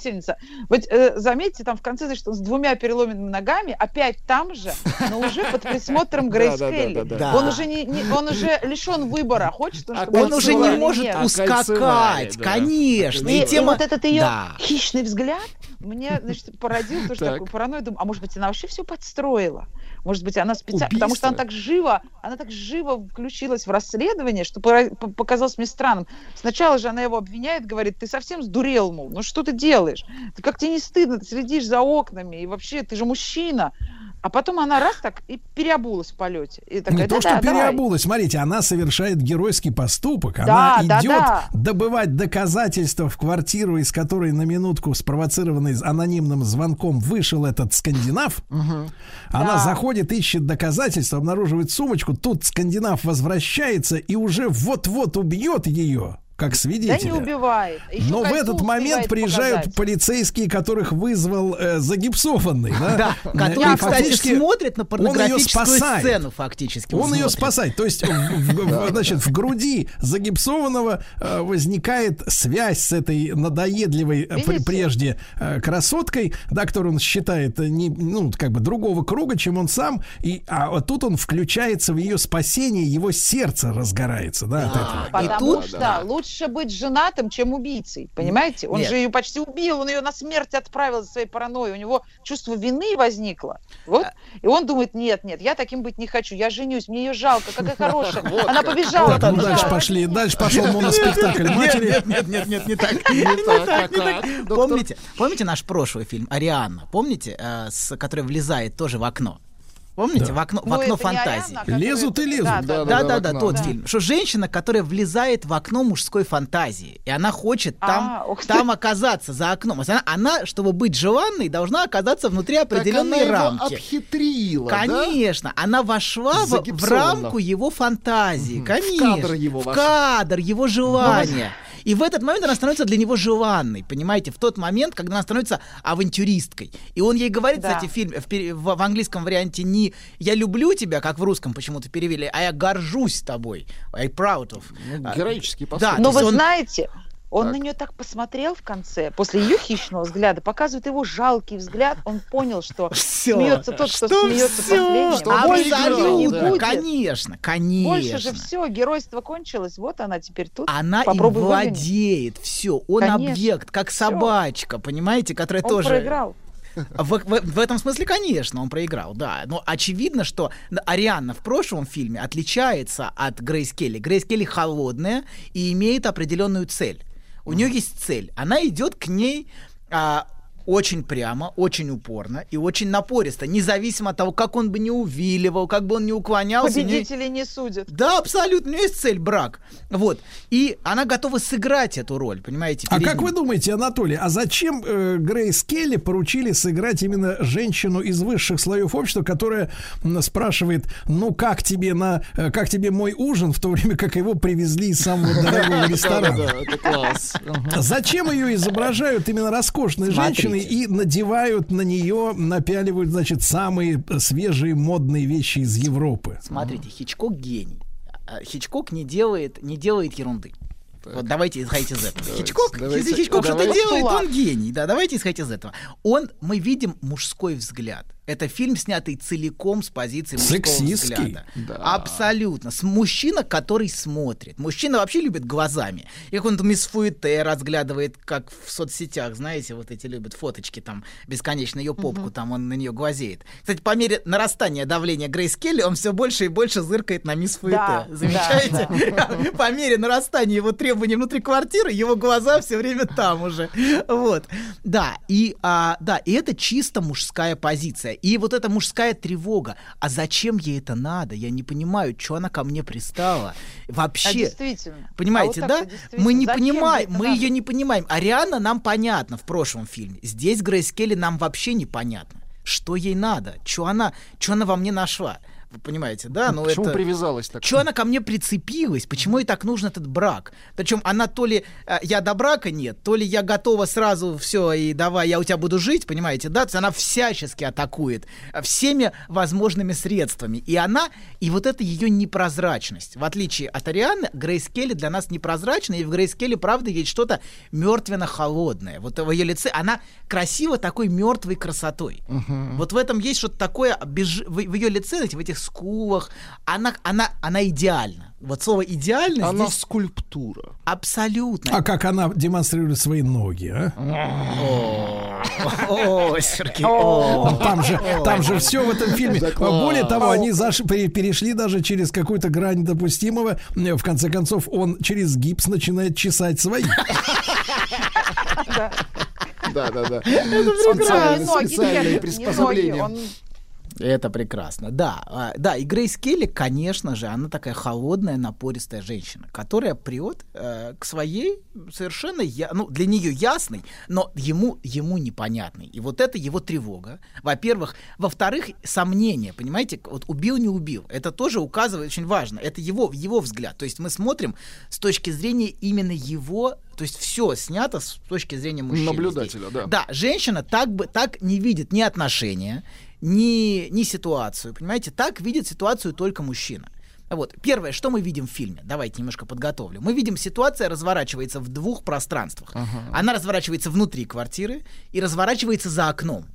И по мере нарастания давления, жара, понимаете, на него давит, и жарко внутри квартиры, невыносимо уже. Душно. Ду- ага. Душно. Он все очень. Больше за окно. Он все больше убегает за окно, и у него начинают разворачиваться самые разные фантазии. На самом деле за окном вы можете видеть его бессознательное. Ну, вернее, то как, то, как он интерпретирует то, что происходит за окном. Я вам это покажу во второй части, я вам... лекцию прочитаю uh-huh, по поводу этого хорошо. Фильма. Но за окном, очевидно, все его кошмары. То есть его кошмар... А вы нам расскажете все-таки, убил Че? Или нет? Подождите. Да, это... То есть, погодите, каждая клетка, каждая квартира — это его кошмар. Танцующая постоянно нет, девка. Нет, да, есть, у него есть центральный кошмар, связанный с браком. Вот брак. Там везде брак, понимаете? Да, вот это ну, да, да, да. Ново- новобрачный. А, то есть это расчлененочка. Абсолютно. Брак — это расчлененка. Танцовщица-то, кстати, тоже потом приезжает, солдатик. Да, ну такой хэппи-эндик такой. Да-да-да. Вот танцовщица ему нужна, понимаете, как мужчине может быть нужна любовница, которая убегает от давления жены. Понимаете, вот эта фигура любовницы, например, она вот может быть спроецирована, ну, потенциальной любовницы, да, которая, она, она гораздо менее красива, чем Грейс Келли, например, но это не важно, важно, что туда убегает его желание. Uh-huh. То есть она его целует, помните, а он начинает ей говорить про расчлененку и одновременно смотреть на попку мисс Фуэте, понимаете, да, то есть он убегает всячески, то есть она к нему лезет своими кроваво-красными, алыми такими губами, холодными, что она сейчас его сожрет, вот, и он убегает за окно, но это реально ощущение жуткое, Кошмар, да, реально, это ну, у вас, это у вас мужской взгляд, нет такого ощущения. Согласен. Нет. Мужчины, у мужчины за свою жизнь с- съедает более пятьсот грамм помады. Я и говорю, что я вот думала, это ощущение жуткого, пятьсот это чисто мужское ощущение, mm-hmm. что она прет да. и прет. Он ее, он ее пытается хоть как-то уклониться, увернуться, все время, он все время ее отталкивает. Но она как Торвальд, вот этот, угу. помните, в конце идет и идет, да. как робот. У нее вот есть программа, и все, есть брак. Вот, все. И он, он не может уже. И, да, и вот в, это, в этом смысле, а, да, а ее, ее напор, ее напор заставляет его все больше убегать за окно. И угу. все больше убегать в мир собственных фантазий, связанных с браком и расчлененкой. Что брак смертелен, брак опасен, а брак, брак тебя ему убьет. Ему тоже придется убить потом жену, видимо, как а, бедному. Не, не совсем так. Он, он этот, вы правильно сказали, что там два а. инвалида. Он инвалид и жена инвалид, понимаете, да? Ага. На самом деле ситуация абсолютно симметрична. И Торвальд бессознательно, для него, я вам расскажу, это, это и есть Лиза. В его бессознательном. А, Конечно. И эта пара, это их пара, понимаете, да? В этом смысле. Наоборот. Абсолютно, конечно. Жена, которая, да, которая все. И он уже все, понимаете, да? В конце он тоже, в общем, в некотором смысле в несколько расчлененной позиции. Да, абсолютно. Вот. И поэтому, конечно же, это проекция его собственного кошмара за окном. Мы за окном видим его собственный кошмар в отношении брака. Вот. И есть какие-то спасительные фантазии в отношении мисс Фуэте, немножечко так в сторону. Что он, он так... вырвется. Ну, там. Что как-то можно будет, знаете, снимать гипс и убегать ненадолго. Вот. Но... А скульпторша какая прекрасная, бесформенная. Расскажите про свой сон. Я сплю крепким сном.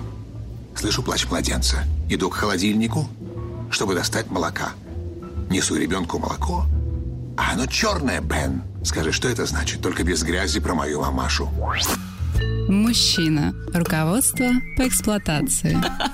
Дорогие друзья, итак, заслуженный сатир Российской Федерации Анатолий Яковлевич Добин. Да, Александру к... Македонскому приснился сатир.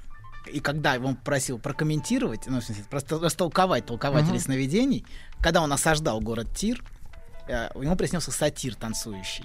Вот. И ему сказали: сатир, тир твой. И для него это был знак, что нужно брать тир. И он тир взял. Понимаю. Прекрасно. Итак, Анатолий Добин. И сегодня он против Альфреда Хичкока.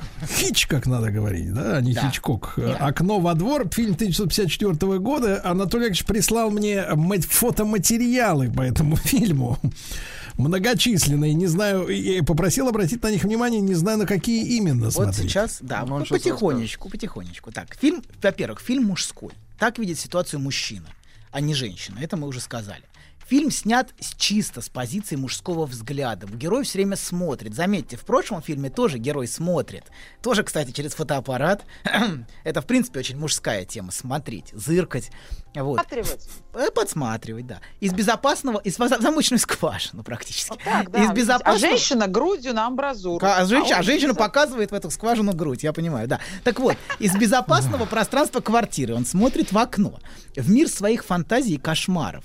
Это можно сказать, что за окном его бессознательное. Вначале мир очень четко разделен. В квартире одно, за окном другое. А заканчивается тем, что его выбрасывают из этой безопасной холостяцкой хаты в это самое окно. Uh-huh. Вот. А он теряет свою безопасную, уверенную, холостяцкую мужскую позицию субъекта. Он Он больше не зритель из квартиры, он теперь сам объект. И в фильме мы видим, собственно, главный мужской страх в отношении брака. Вот это все бессознательное мужское в отношении брака тут развернуто. Быть выброшенным из окна. Подождите. Жен... Женщина, которая упорно и настойчиво, мы видим, ждет от него брака, и он в этой ситуации объект, которым женщина хочет владеть. Он, Я и, себя чувствую хищницей. Абсолютно. Просто. И это его ужасает. Он не понимает, зачем ей это, как и мы. Она такая идеальная, красивая, богатая. А он, в общем, просто фотограф. Ему непрозрачна причина ее желания, и это вызывает сильную тревогу. Он боится, что его хотят поглотить. «Я хочу мужчину целиком». Помните, она говорит. Помните, с какой грустью он смотрит на идеально приготовленного омара? И вот, да. А ее всегда кроваво-красные губы, с которыми она все время идет вперед, как бы он ни увиливал. Идет к совершенно неясной для него цели. Так-то хоть было бы понятно. Например, у него деньги, он был бы герцогом, например, как в жизни. А у него ничего этого нету. И в этой ситуации он как кролик все время увиливает от лисы. И он чувствует постоянную тревогу. Он все время избегает с ней визуального контакта, заметьте. Все время отводит, отводит взгляд. И, будучи бессильным сбежать в командировку, вертолет, очевидно, не прилетит. Это его галлюцинация. И не заберет его из квартиры, не эвакуирует. Как бы он ни мечтал об этом, он отворачивается к окну. Вот, и, и все его бессознательное, его страх и фантазии начинают в этом окне разворачиваться. Вообще, то, что происходит снаружи, то, что главный герой видит в окне, и то, как он это интерпретирует, это очень важно, как он это интерпретирует. Понимаете, да? Вот там он разные элементы соединяет определенным образом в сцену убийства. Доктор, можно вопрос? Да. Что там с собачкой? Что для, для вот товарища? Да, да, да, мне в, тоже. С биноклем с, собачка. С, собачка — это метафора. Ее тоже, ее тоже, понимаете, да, он, он, тоже, он та же собачка Шарф. При том же самом дворе в конце, понимаете, да? Mm-hmm. Абсолютно, все уже, все, жизнь кончилась. Mm-hmm. Вот, но это не, не торопитесь. Так вот, порожда, порождается тем, значит, все, что происходит а, а, снаружи в окне, порождается тем, что происходит внутри квартиры, где он заперт. У него клаустрофобия. Такая мужская, настоящая, его, и на, где на него у, упорно прет Лиза. Бракофобия у него. Да, абсолютно, как и у большинства мужчин, которые, которые испытывают все-таки вину, если чтобы иметь любовницу. Бракофобии нет у тех, у кого нет вины по поводу того, чтобы иметь любовницу, например. Вот, эти никогда не боятся брака. Вот, и готовы жениться, и жениться, и жениться. Вот, так вот, а по мере нарастания требований Лизы, он все более озабочен тем, что происходит за окном. Он убегает от ее давления, как многие мужчины убегают в телевизор или в соцсети, разглядывая фоточки мисс Фуэте, попку, например, ее там он разглядывает. Вот. И, конечно, он убегает в импотенцию по отношению к Лизе. Вот это очевидно там в этом фильме. Вот, но самое главное, по мере на раз... Не надо так к грязи, у него я, гипс. Я не могу, я, я не могу, я не могу ничего тебе дать. У меня нет даже у него пижамы. Пол, ну да, вот гипсе, это все, да? Конечно, да. Но самое главное, по мере нарастания давления Лизы, он становится все более одержим тем, что происходит за окном, почти до уровня паранойи. А Лиза удивительно упорна. Она прет как танк или как робот, у которого четкая программа. И она идет вперед к своей цели, к браку. У нее есть цель — кольцо. Так же, как в конце, помните, Торвальд идет на главного героя с требованием кольца. Угу. Вот, а, да, так вот, точно, то, точно. то, чем он становится одержим за окном, напрямую связано с тем, что происходит в его квартире, с его страхом перед Лизой. Он становится одержим идеей, что сосед убил свою жену. А его страх, вот его страх — это брак лишит тебя жизни, как жену Торвальда. Брак — это навсегда. Помните, это жуткая баб-бабка? Кольцо с меня снимут только вместе с пальцем. А вы знаете, вот эта бабка... А можно я тоже скажу быстренько? Вот эта бабка, а это такая суть жизни. Она ему все объясняет. Вот единственную фразу, которую она мне не сказала. Это сурдопереводчик. Да, зачем это Лизе? Лизе лучше быть разведенной, чем ни разу не вышедшей, чем никому не нужной. Вот ее цель. Ей плевать, что будет потом. Понимаете, она такая богатая, красивая и не нужна никому. А тут у нее будет это кольцо. А потом бог с ним. Ну, это ваша, да, это, это, это одна из интерпретаций. Но важно, что это, да. это, это, это, это вот это Стелла, это определенное давление тоже. Определенное социальное да, давление, да, да. нравственное такое, что нужно жениться. Вот. И, кстати, он женится, заметьте, только когда уже окончательно обездвижен. И никаких шансов убежать у него уже нет. Переломаны обе ноги, он никуда не денется. И его образ в конце, как сказала правильно Анна, жалкий и тщедушный такой. Так вот, его собственный страх, что от брака исходит опасность, проецируется за окно на Торвальда и на расчлененную жену. Посмотрите на Лизу и Торвальда. Они оба проникают в квартиру помимо его воли. Вот они идут в квартиру помимо его желания. Она готова прям там сейчас поселиться. Вот. А Торвальд — это, собственно, бессознательный образ требования Лизы. На уровне сознания это Лиза, которая въезжает в его квартиру, а бессознательно для него. Ну, Торвальд — это как его сон, скажем. Его сон или его кошмар. Вот ему бы такой сон приснится мужчине, которому, например, въехала в квартиру жена, женщина, вот так. Uh-huh. А, что а, Торвальд вламывается в его квартиру и выкидывает его из квартиры, заметьте, в окно. Его выкинули из квартиры. Mm-hmm. Кстати, вот страх, что она выкинет меня из квартиры, это типично мужской, мужской страх. Заметьте, его выкидывают из хаты прямо за окно в брак. Вот его прям встречают все прям уже в свадебном уже костюме. Да-да-да. Где его встречает приятель, уже все готовы, уже сразу его прям в брак и нести. Ему уже не сбежать. Он обездвиженный объект. Гипсуют вторую ногу и в брак. Все-все-все его отнесут уже. Он ничего не решает уже в этом вопросе. Вот. Ему не сбежать. Он обездвиженный объект обладания. Вот как собачка, тоже выброшенная вот в этом, в этом дворе. Вот. А есть важный момент про раздвоение женского образа у мужчины. У мужчины женский образ всегда раздваивается, и это прекрасно в этом фильме показано. Вообще, с одной стороны, Лиза — само совершенство. Она идеальна во всем.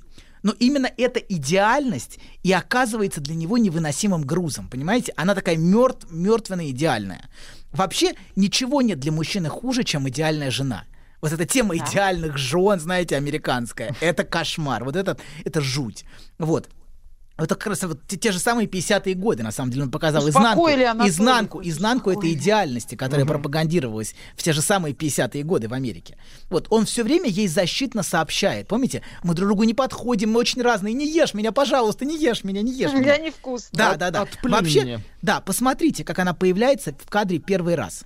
Помните? Сначала показывают, я вам прислал все эти, все, весь этот набор фотографий.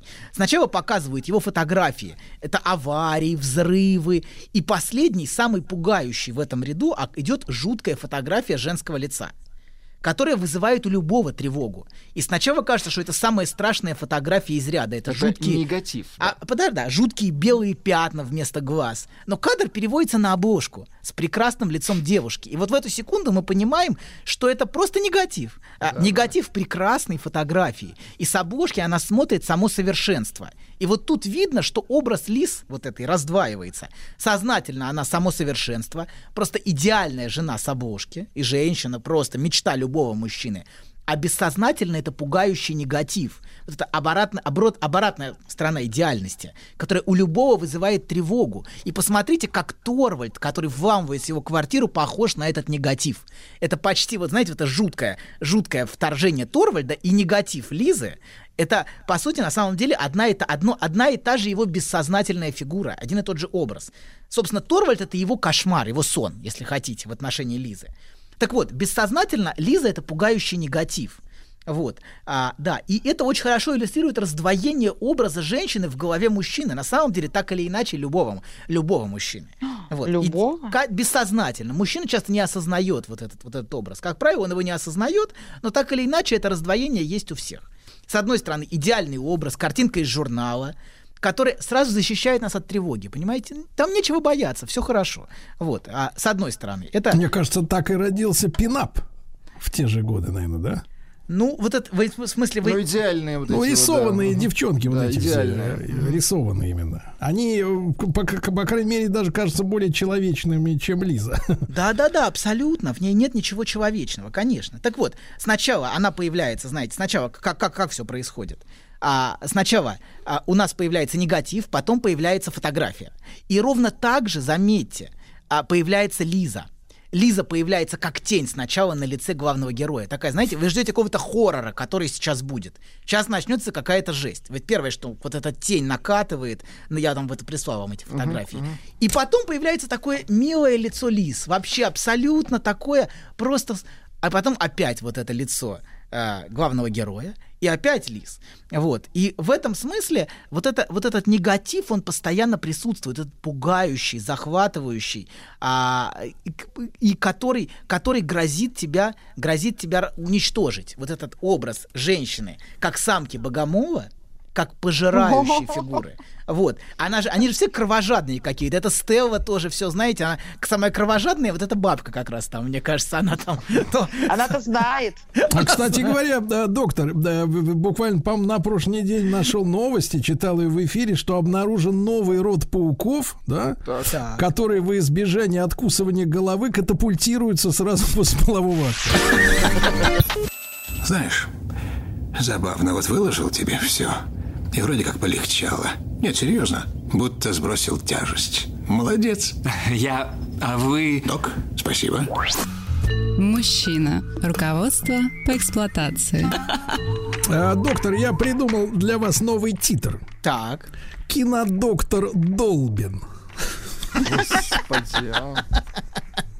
Ладно, ладно, продолжаем. Смотрите, что, на чем мы остановились? На том, что с одной, образ, образ женщины раздваивается в мужчине.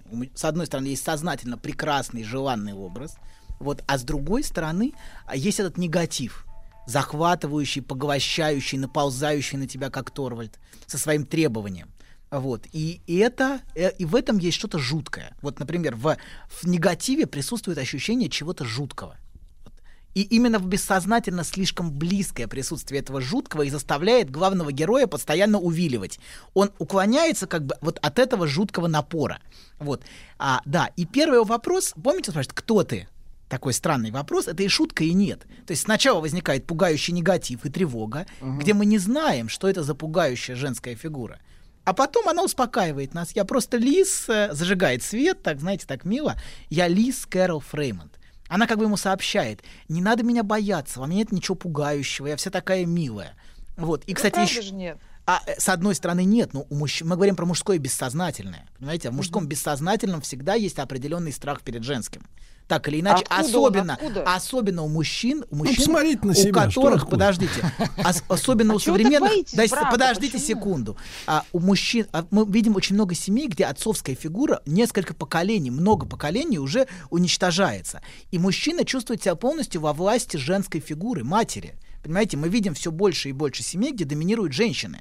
Понимаете, да? И вот эта, вот эта захватывающая женская фигура, доминирующая, угу. с ослаблением отцовской фигуры, она усиливается. Мы видим, все больше ослабляется отцовская фигура, и все больше усиливается женское доминирование в семье. Анюта, это страшно. Вот, да. Так вот. А не давайте. Не дайте.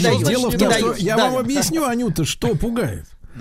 Пугает то, что на власть в семье претендует человек, у которого, ну, скажем так, вас пугает, например... Нет, если, например, образования. Нет, нет, нет, вас мозгов. Пугает, если, например, вот... Э, давайте, вот простой элементарный да, пример. Давайте, давайте да. простой, давай. Злободневный, острый. Угу. Вас пугает, когда власть в стране берет в руки КВНщик. Вот та же самая история, понимаете, когда на власть претендует человек, у которого нет ни навыков, ни талантов, а за ним, смотрите, смотрите, я вам приведу пример, просто давайте, это острый разговор. Давайте, как за КВНщиком стоит олигарх, так за женщиной стоит ее мама. Понимаете? А, это и вот это тема. вот, вот это, это вот банда, и вот да. эта Значит, банда начинает в семье устраивать Стелла. порядки, Стелла которые приводят к тому, Лиза. что мы да, сегодня да. видим в телевизоре. Стелла и Лиза, понимаете, да, которые все оприходовали его да. и расчленили. Мать и теща. Да, да, абсолютно. Так вот, а, значит, а, продолжаем. Значит, есть еще один важный момент. Знаете, позиция в отношении мисс Фуэте, кстати, интересная. Это тоже типично мужская позиция. Достаточно просто разглядывать в окне. Н- не надо торопиться приближаться. Фоточек достаточно. Давай, пришли мне фоточки, и, в принципе, никакой инициативы от меня исходить не будет. Я просто позыркаю, и все. Вот. И женщины очень-очень расстраиваются из-за этого, что многим мужчинам, в принципе, фоточек-то достаточно. Нужно, да, да, им не нужно сталкиваться с тревогой. Так вот, у всех мужчин так или иначе бессознательно, бессознательно есть тревога перед женским. Например, перед захватом, перед тем, что женщина его подчинит, если она слишком близко приблизится. Вот этот образ самки-богомола в мужском бессознательном, он, поверьте, живее всех живых. Что она меня подчинит, что она меня будет использовать, что ее цель женить меня на себе и пользовать. Ну, то есть сожрать. Помните последний кадр, где он с Лизой? А, такая трогательная сценка. А, а, на, с одной стороны. А на самом деле бессознательно это кошмар. То есть внешне такая милая, такая трогательная сценка. Вот. Да, это сцена, это, да, да, где, это сцена, где он на самом деле сожран. Все, он такой да, жалкий, все, он тщедушный. Все, он побежден. сожран, сожран. Ну, для женщины побежден, наверное, да. Вот. В фильме, а, в фильме это Омар, помните Омара, на который он с такой печалью смотрит, это его грядущая судьба в браке. Но перед этим его натрет Стелла оливковым маслом. Вот это теща или кто там она, теща? Да нет. Сделает красиво. Свекровь, да. Натрет, да-да, подготовит его оливковым, запечется в духовочке. Там, помните, в квартире температура очень жаркая, там очень жарко. Вот. И в конце он будет, в общем-то, готовенький на блюде. Прекрасно. Вот, лежать уже, все. Собственно, омар, омар — это метафора его, или собачка, как хотите, там в зависимости от, от уровня жуткости. Вот. Да, и это на самом деле очень хорошо, очень, понимаете, Хичкок очень мягкий, такое милое, знаете, милый брак, но на самом деле за этим стоит бессознательный мужской кошмар, который Хичкок очень хорошо считывает. А, вот. А Хичкок женат был? Наверняка. Но, Наверняка. Анюта, но не по своей воле. Там, вот, кстати, да, он, там, кстати, да, там, кстати, в кадре он есть в одном из. С музыкантом. Да, да, да, с музыкантом. Да, да, да, с музыкантом. Да.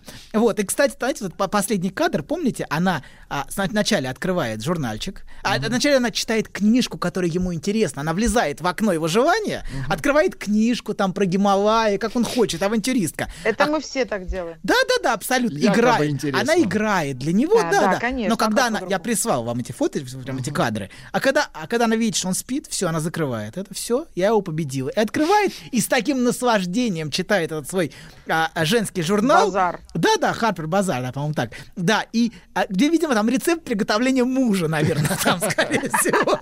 Она с таким удовольствием, видно, насколько ей... Она может вернуться, понимаете, да, все. Но вы, вы очень точно сказали, это она его победила.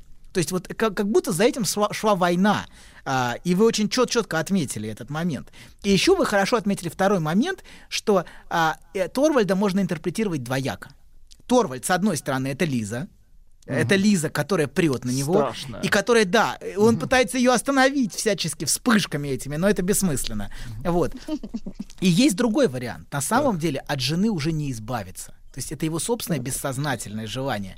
Если у меня будет жена, я уже все. Избавиться от нее уже невозможно. Надо будет убивать. Единственное, что вопрос в том, почему... только снимается. Анатолий, ваша версия короткая. Почему такая профессия-то самому главному этому герою, сожженному, выдана? Такая никчемная с точки зрения успеха в жизни этой хищницы. Или то, что он наблюдатель изначально. Ну, во-первых, это же его фотография, правильно, в журнале сделана? Мы же видим, что это негатив, это он сделал. То есть он способен ее увидеть красивой. Я думаю, ей интересно, что он ее так сфотографировал. Понимаете? Так это роман с фотографом. Абсолютно, это роман с фотографом, он ее соблазнил. Конечно. Он конечно. Ее, смотри, он ее соблазнил на фотосессии, и за это подлюка расплачивается. Все оставшееся жизнь. Конечно, конечно. Толя, конечно. Любишь тебя, брат. Еще больше подкастов «Маяка» насмотрим.